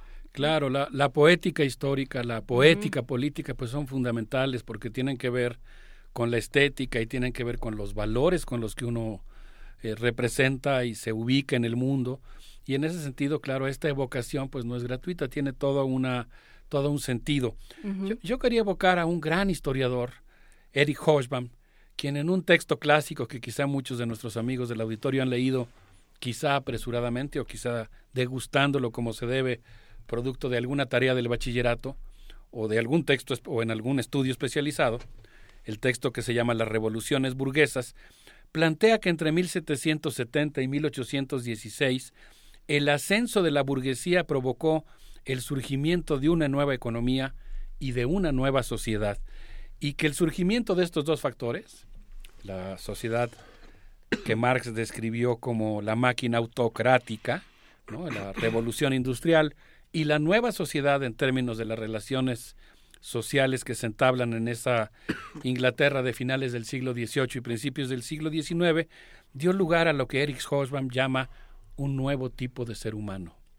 el burgués conquistador, que se impuso tanto al interior de Gran Bretaña y que además pues expandió el imperio británico sometiendo a todos los continentes. A partir de ese momento, dice el gran Hobsbawm, la esperanza de acabar con ese mundo injusto que se estaba erigiendo tendría que venir o de las metrópolis, de ese mundo colonial, de la lucha de los pueblos que se rebelaran contra el colonialismo, o del propio interior de ese capitalismo de los países centrales. Y algo así ocurrió el 16 de agosto de 1819, cuando una multitud de aproximadamente 60,000 personas se reunió en Manchester para solicitar una reforma en la representación parlamentaria. La caballería cargó contra la multitud, 15 personas murieron, una multitud en la que se encontraban mujeres, niños, entre 400 y 700 personas resultaron heridas. Percy Shelley escribió una poesía, él estaba en Italia, y escribió una poesía que decía lo siguiente: cuando me encontraba dormido en Italia, del mar una voz llegó hasta la orilla con un fuerte poder, allí me arrastraba hacia las visiones de la poesía. Y después, ya terminó la cita, primero vino el crimen, luego el fraude, luego etcétera, etcétera, y él termina la poesía diciendo: alzaos cual leones tras un breve sueño, dirigiéndose a los trabajadores británicos. Y algo así pues ocurrió en la historia. Resulta que el Partido Laborista tuvo un letargo de aproximadamente 100 años. Es en esta... a lo largo de todo el siglo XIX, la clase obrera lucha por el sufragio universal, y 100 años después, en los albores del siglo XX, cuando se funda el Partido Laborista, Lenin observó con mucha atención en su texto sobre el imperialismo como fase superior del capitalismo el papel que jugaba la burocratización de la clase obrera en Inglaterra. Se refiere a ella de diversas maneras, como la aristocracia de cuello blanco, se refiere a los dirigentes sindicales que tienen una ideología pequeñoburguesa, y en general está muy preocupado por el hecho de que haya un sector de la clase obrera que, en lugar de adoptar una posición de conciencia de clase, pudiera convertirse en una interlocutora y legitimadora de la dominación burguesa. Pues el Partido Laborista inglés, a lo largo de los siguientes 90 y tantos años, estuvo oscilando entre una, en una especie de neurosis política, oscilando entre sus propias contradicciones, a veces jugando el papel de la socialdemocracia, como una especie de ideología pequeñoburguesa que, por ejemplo, acompañó a Gran Bretaña a la Primera Guerra Mundial, una clase obrera que se alinea en la política exterior con la burguesía británica y la acompaña en esa gran carnicería de eso que en esa época se llamaba, como lo recuerda una película, la Última Guerra, y que nosotros conocemos como la Primera Guerra Mundial. Pero a veces, y eso también hay que decirlo porque es mejor tener una visión compleja de los actores políticos, a veces el laborismo jugó un papel muy importante de reivindicación, a veces de cuestiones económicas. Lenin también se refirió a esa facción como una facción economicista, pero a veces también de auténticas reivindicaciones políticas en contra de la guerra, en favor del papel de los sindicatos en la sociedad. El laborismo estuvo, oscilando entre esa neurosis hasta prácticamente, la llegada de Tony Blair, que entierra todo lo que de progresista tenía el laborismo. Esta sería una primera parte, de mi intervención, pensando un poco en el contexto en el que se va a desarrollar el movimiento que encabeza Jeremy Corbyn, que va a obtener una victoria electoral muy importante, aunque no logra alcanzar la mayoría, pero que logra, despertar al movimiento sindical en Gran Bretaña. Y si les parece bien, pues creo que, cortesía de Georgina Galván, podríamos escuchar a Captain Ska con esto que se llama Liar Liar, que está dedicada a Theresa May y que forma parte de este gran movimiento de raperos. Ya se fue Luisa, y tuvo que ir a realizar una diligencia materna, pero no ha firmado el papelito. Bueno, no, qué bueno, pero si nos está escuchando en el coche... Siempre le va a hacer ilusión que hables mal de Theresa May, que ya ves que tiene tantos asuntos, Luisa Iglesias. Vamos a ver.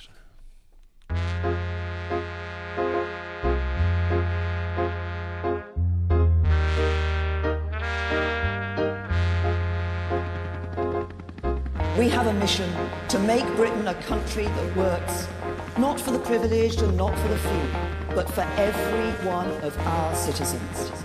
And together, we, the Conservative Party, can build a better Britain.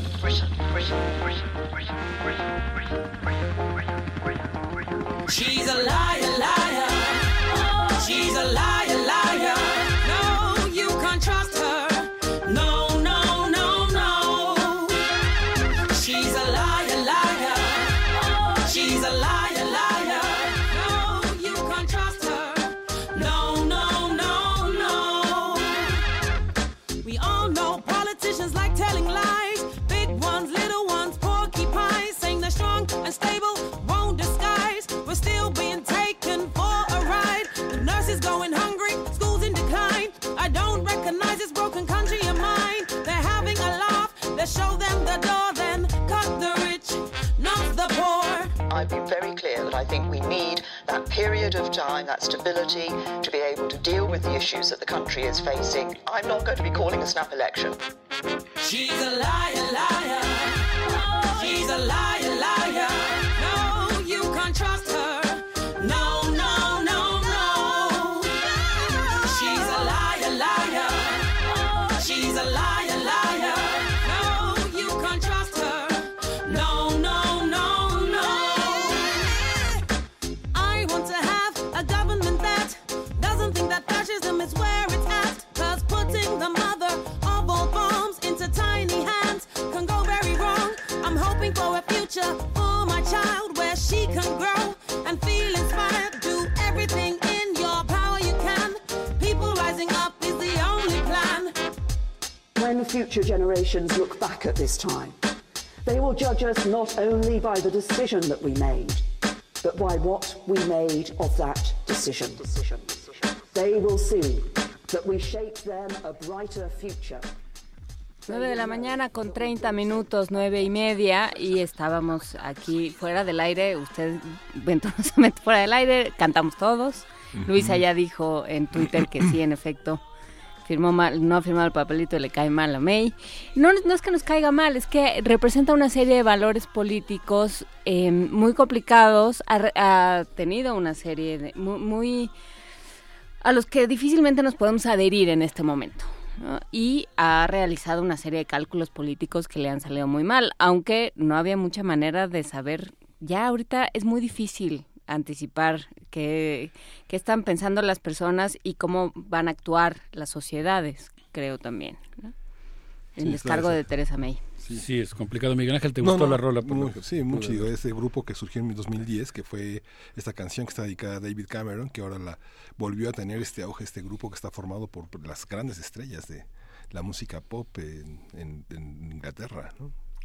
Sí, está padre, ¿no? Parece ser que no solo los raperos, sino muchos artistas se sumaron a esta reivindicación de Corbyn, y sobre él yo creo que es interesante decir... Pues realmente, ¿cuál es la proeza que hizo, no?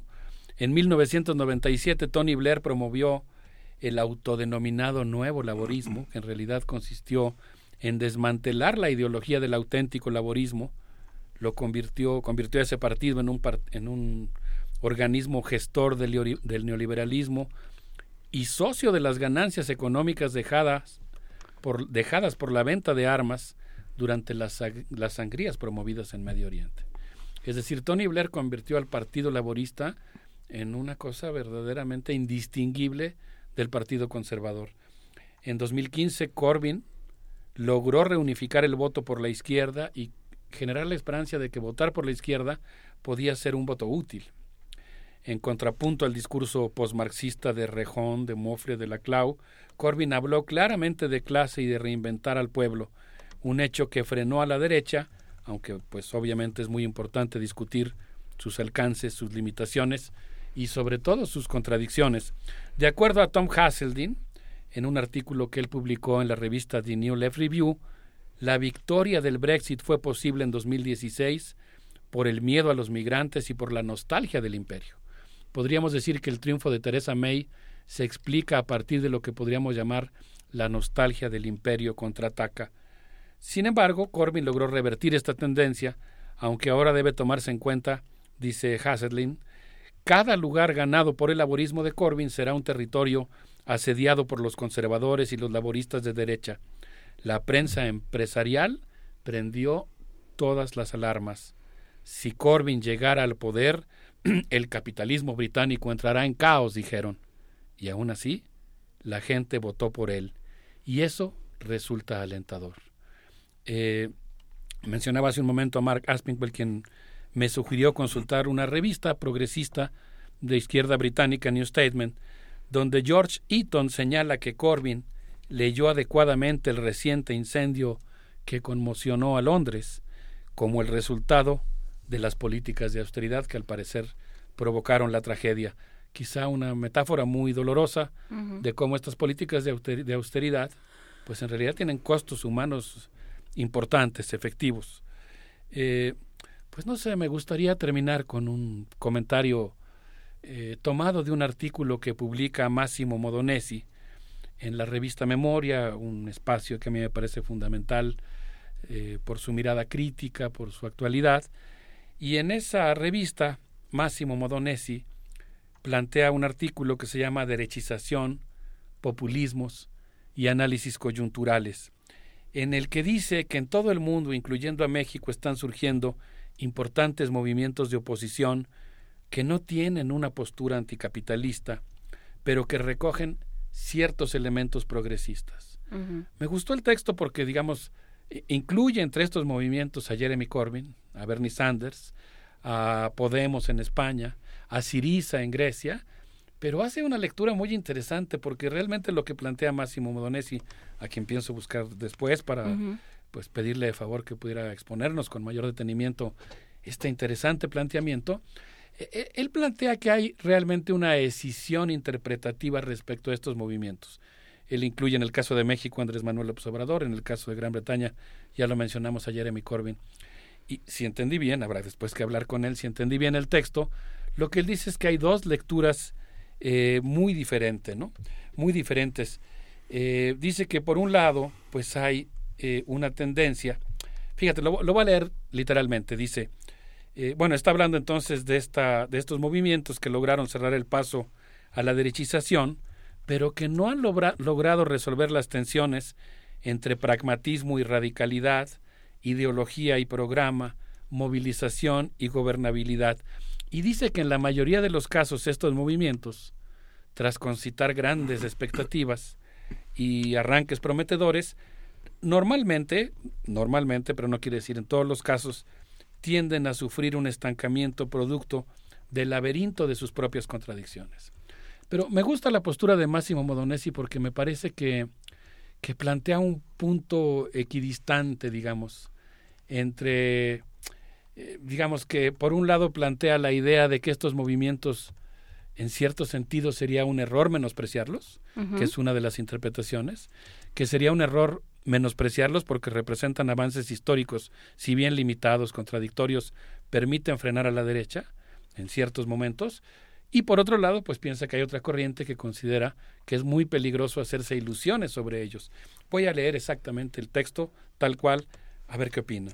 Dice Máximo Modonesi: sobre la naturaleza híbrida de estos fenómenos, tiende a bifurcarse la interpretación entre quienes, desde una perspectiva anticapitalista, sostienen que aún con estas limitaciones, frente a la amenaza de una mayor derechización, el cesarismo progresivo o populismo de izquierda europeo o latinoamericano representan algo positivo, progresivo, un mal menor o un freno a una crisis civilizatoria, y por otra parte quienes consideran que por el contrario, se trata de una variante nacional popular del neoliberalismo que sustituye a la socialdemocracia en tanto oposición leal que comporta tanto un grado de manipulación como de generación de expectativas, confusiones y frustraciones que impiden canalizar el descontento hacia una oposición radical que refleje cabalmente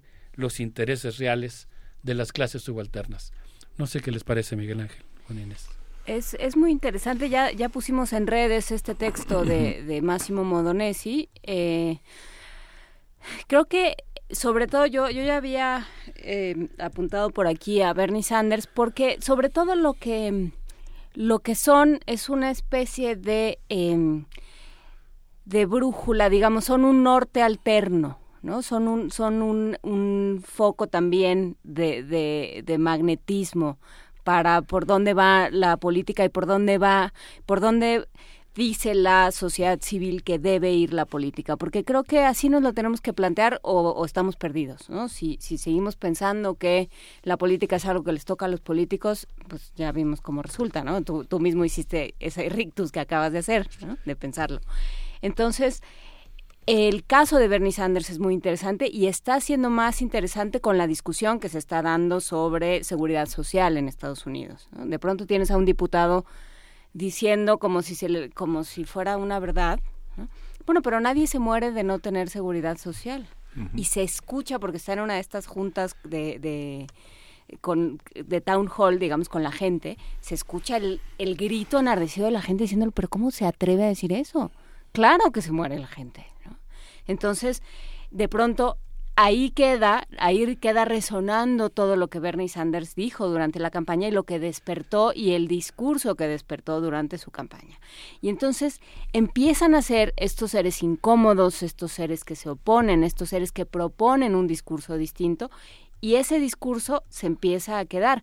Tú dices López Obrador, pero también pienso en la candidata de la Comisión Nacional Indígena, diciendo del Congreso Nacional Indígena, perdón. No queremos ganar, pero queremos poner temas sobre la mesa. Y para eso así se hace la política, estorbando y diciendo hay temas que se están olvidando y no se pueden dejar. Sí, yo retomaría de lo que acabas de mencionar esto de y sí se muere la gente. Porque, pues efectivamente hay ciertas coyunturas históricas en las que si no se aprovechan ciertas oportunidades, va a llegar Adolfo Hitler al poder. Bueno, y la que fue lo que ocurrió en Alemania y lo hemos mencionado aquí. En una coyuntura en la que la socialdemocracia saca 11 millones y los comunistas 9 millones, Hitler gana con 13 millones.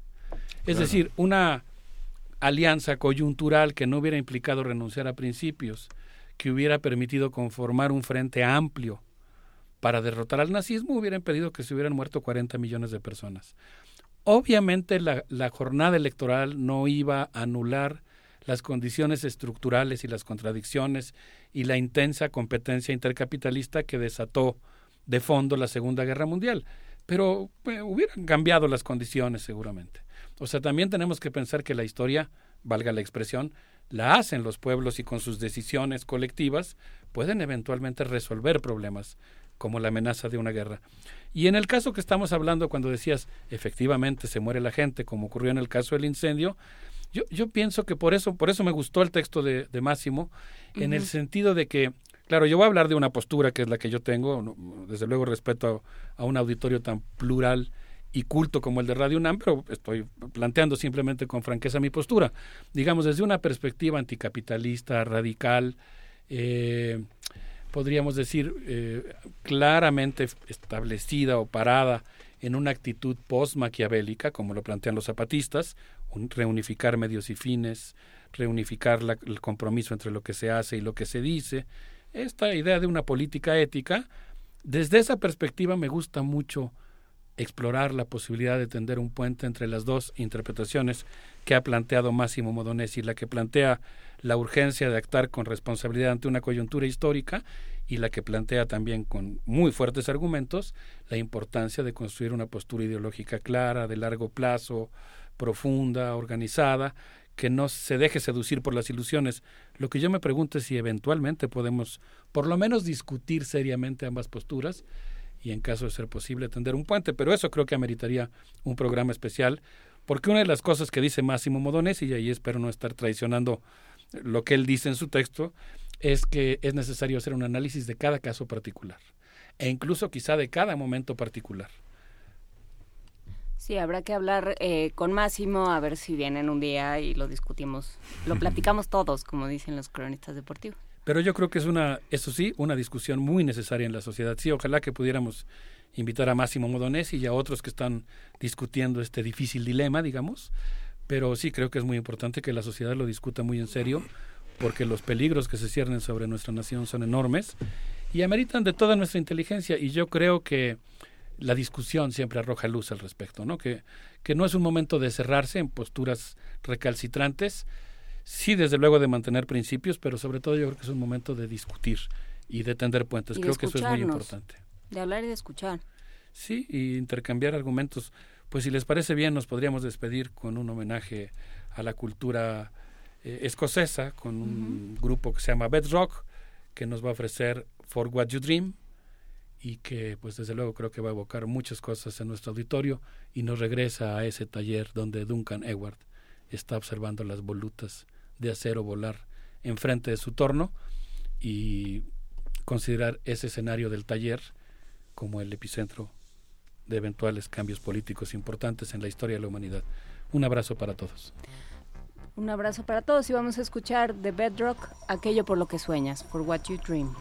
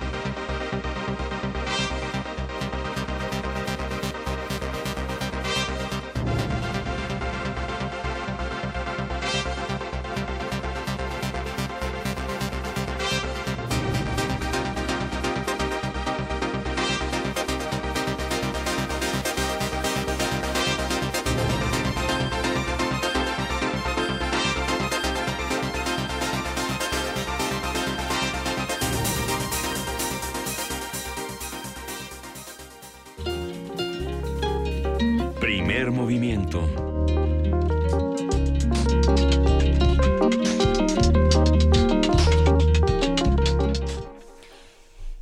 El día de hoy la Gaceta, la última Gaceta antes de vacaciones, porque ya estamos en ese umbral maravilloso en el que ya todo el mundo tiene listas, todo el mundo trae puestas las, bueno, todos los que se van a ir de vacaciones, que no es nuestro caso. Recuerden que nosotros iremos en vivo todos los días, en vivo y de vacaciones, o sea, en ánimo de Dolce Farniente. Iremos todos los días, vamos a tener cursos de verano, de gastronomía, de ecología, de ocio, de peripatetismo. Tendremos cursos de verano a lo largo de... cursos de verano radiofónicos, es decir, por la radio, durante las 3 semanas que duran las vacaciones universitarias, las vacaciones administrativas. Pero este día, este jueves, la Gaceta habla de virus que curan, de cómo se han modificado ciertas moléculas para que se introduzcan al organismo y funcionen de manera terapéutica e intervengan ciertos organismos o ciertas partes del tejido que se encuentran dañadas para que lleven ciertos medicamentos, para que cómo funcionan dentro del organismo estos virus. Todo está explicado en su Gaceta. Vamos a hablar también de la basura de las playas, eso va a encontrar usted en su Gaceta, de la transparencia dentro de la universidad, de los huracanes que se prevén que caigan y que golpeen el territorio mexicano. El día de hoy 14 faltan. Entonces, bueno, todo esto está en la Gaceta que usted se puede llevar de vacaciones, que usted se puede llevar hoy desde su zona de investigación, desde su laboratorio, su oficina, su instancia, su facultad. Todo eso está, en todos esos lugares está la Gaceta y por supuesto aquí en Radio UNAM. Como va a estar también el Festival Diverso, nos vamos a llenar de poetas hoy en la tarde, Miguel Ángel. Sí, vamos, en un ratito vamos a irnos al auditorio, al anfiteatro Simón Bolívar del antiguo Colegio de San Ildefonso con un recital de la poeta chicana Lorna Di Cervantes, que es una de las grandes representantes. Es una poeta que nació en los años 50, nació en Mission, en todo el área de San Francisco, se educó en la lengua inglesa, sin embargo ha tenido desde sus primeros poemas, este gran poema que es muy conocido, que es Emplumada, contra el racismo. Es una autora feminista muy importante, y el español suena como un rumor en su poesía, como si se escuchara a través de la radio, como si se hablara en la lengua de los abuelos. Es una mujer que nació en 1940 y que va a convivir con toda una serie de poetas que vienen. Abdami Latif, que es un poeta de origen argelino, que es uno de las celebridades en Francia, es uno de los poetas que ganó el premio Goncourt recientemente, que tiene una cercanía con México a través de redes sociales muy importante. Viene Emilio Coco también, que usted puede darse cuenta que este Diverso está organizado en torno al desplazamiento, a la migración, una serie de poetas que se ha manifestado en contra de la edificación del muro, que son chicanos como Lorna Di, y que van a hacer toda una serie de mesas sobre la frontera, todo lo que se llama materialidades subversivas y las fronteras expandidas.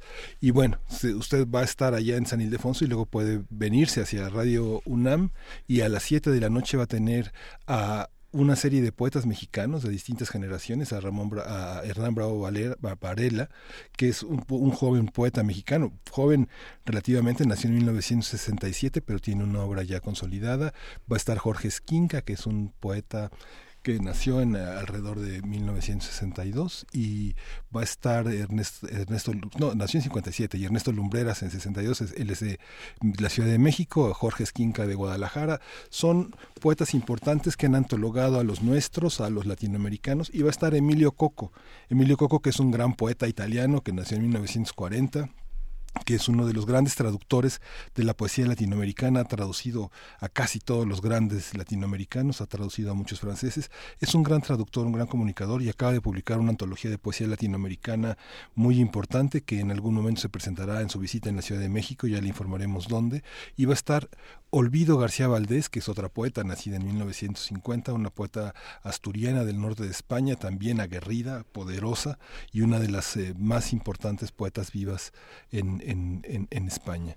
Sí, que esto se junta de manera muy interesante, se articula con lo que hablábamos sobre la poesía como forma de hacer política, ¿no? Y los puntos de encuentro que existen entre la poesía y la política, y cómo los poetas también usan esa voz que tienen para decir, para denunciar lo que les ha pasado, ¿no? En el caso que tú mencionabas de la poesía chicana, pero también de lo que han hecho en Jamaica o en diferentes lugares donde de entrada se topan con que viven y operan en una lengua que no es la propia, que no es la materna, ¿no? Y eso nos pasa también en México. Está aquí ya Vania Nuche de Calmecali, nos pasa también con los poetas en lenguas indígenas, que están eternamente colonizados por una lengua que no es la que oyeron en su casa, que no es aquella que les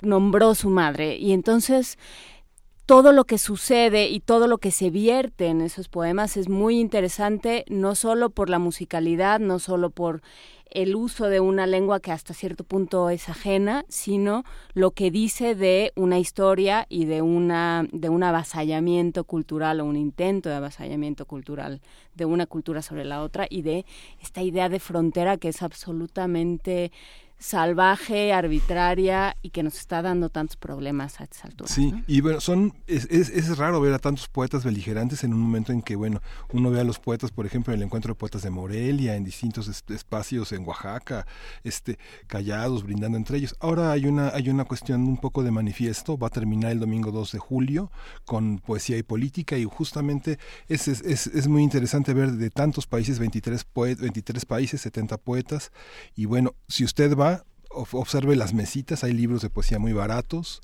que no va a poder comprar en ninguna otra parte porque la poesía circula muy mal, ¿no? Entonces, arriésguese a gastar algo de dinero en poemas que vale la pena leer a lo largo de la vida, compartir, regalar, prestar. Guardar en el bolsillo, porque la poesía se guarda en el bolsillo para cuando se ofrezca, como la música. Vania Nuche en Radio UNAM, ¿cómo estás? Hola, muy bien, muchas gracias, muy buen día a todos.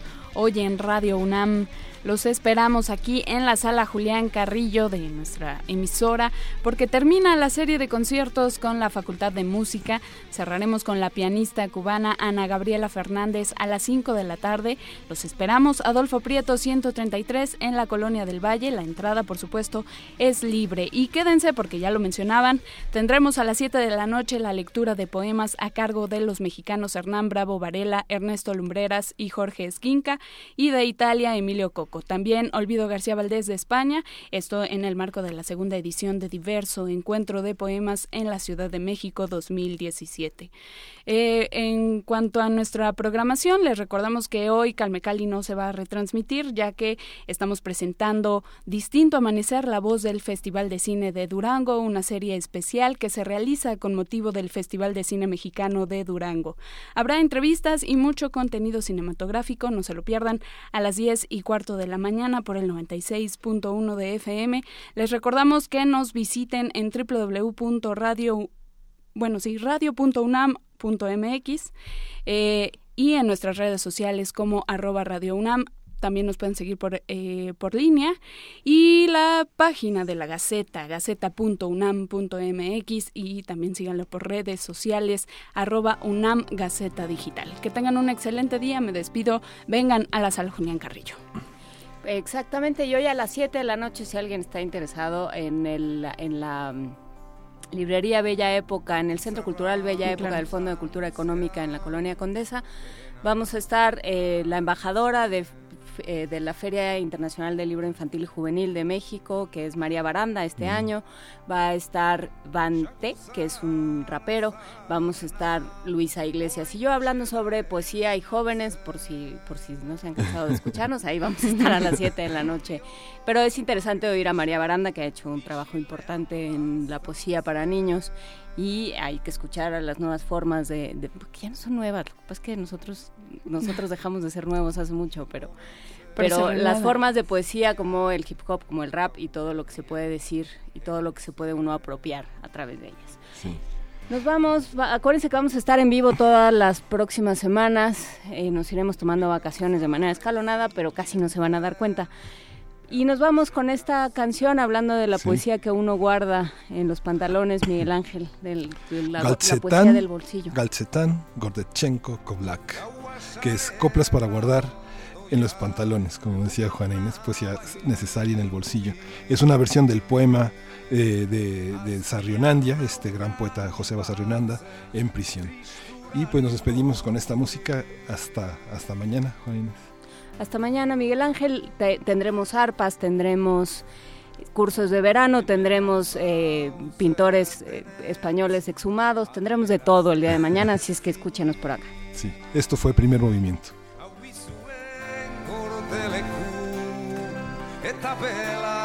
El mundo desde la universidad.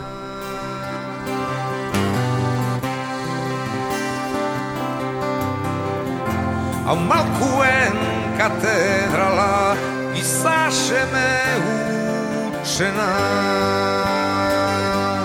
a ueremu bez perage bijala mocena.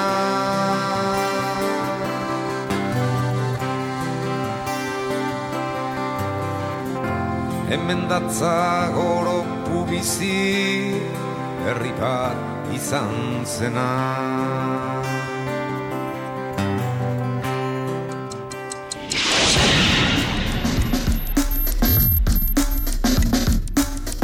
Radio UNAM presentó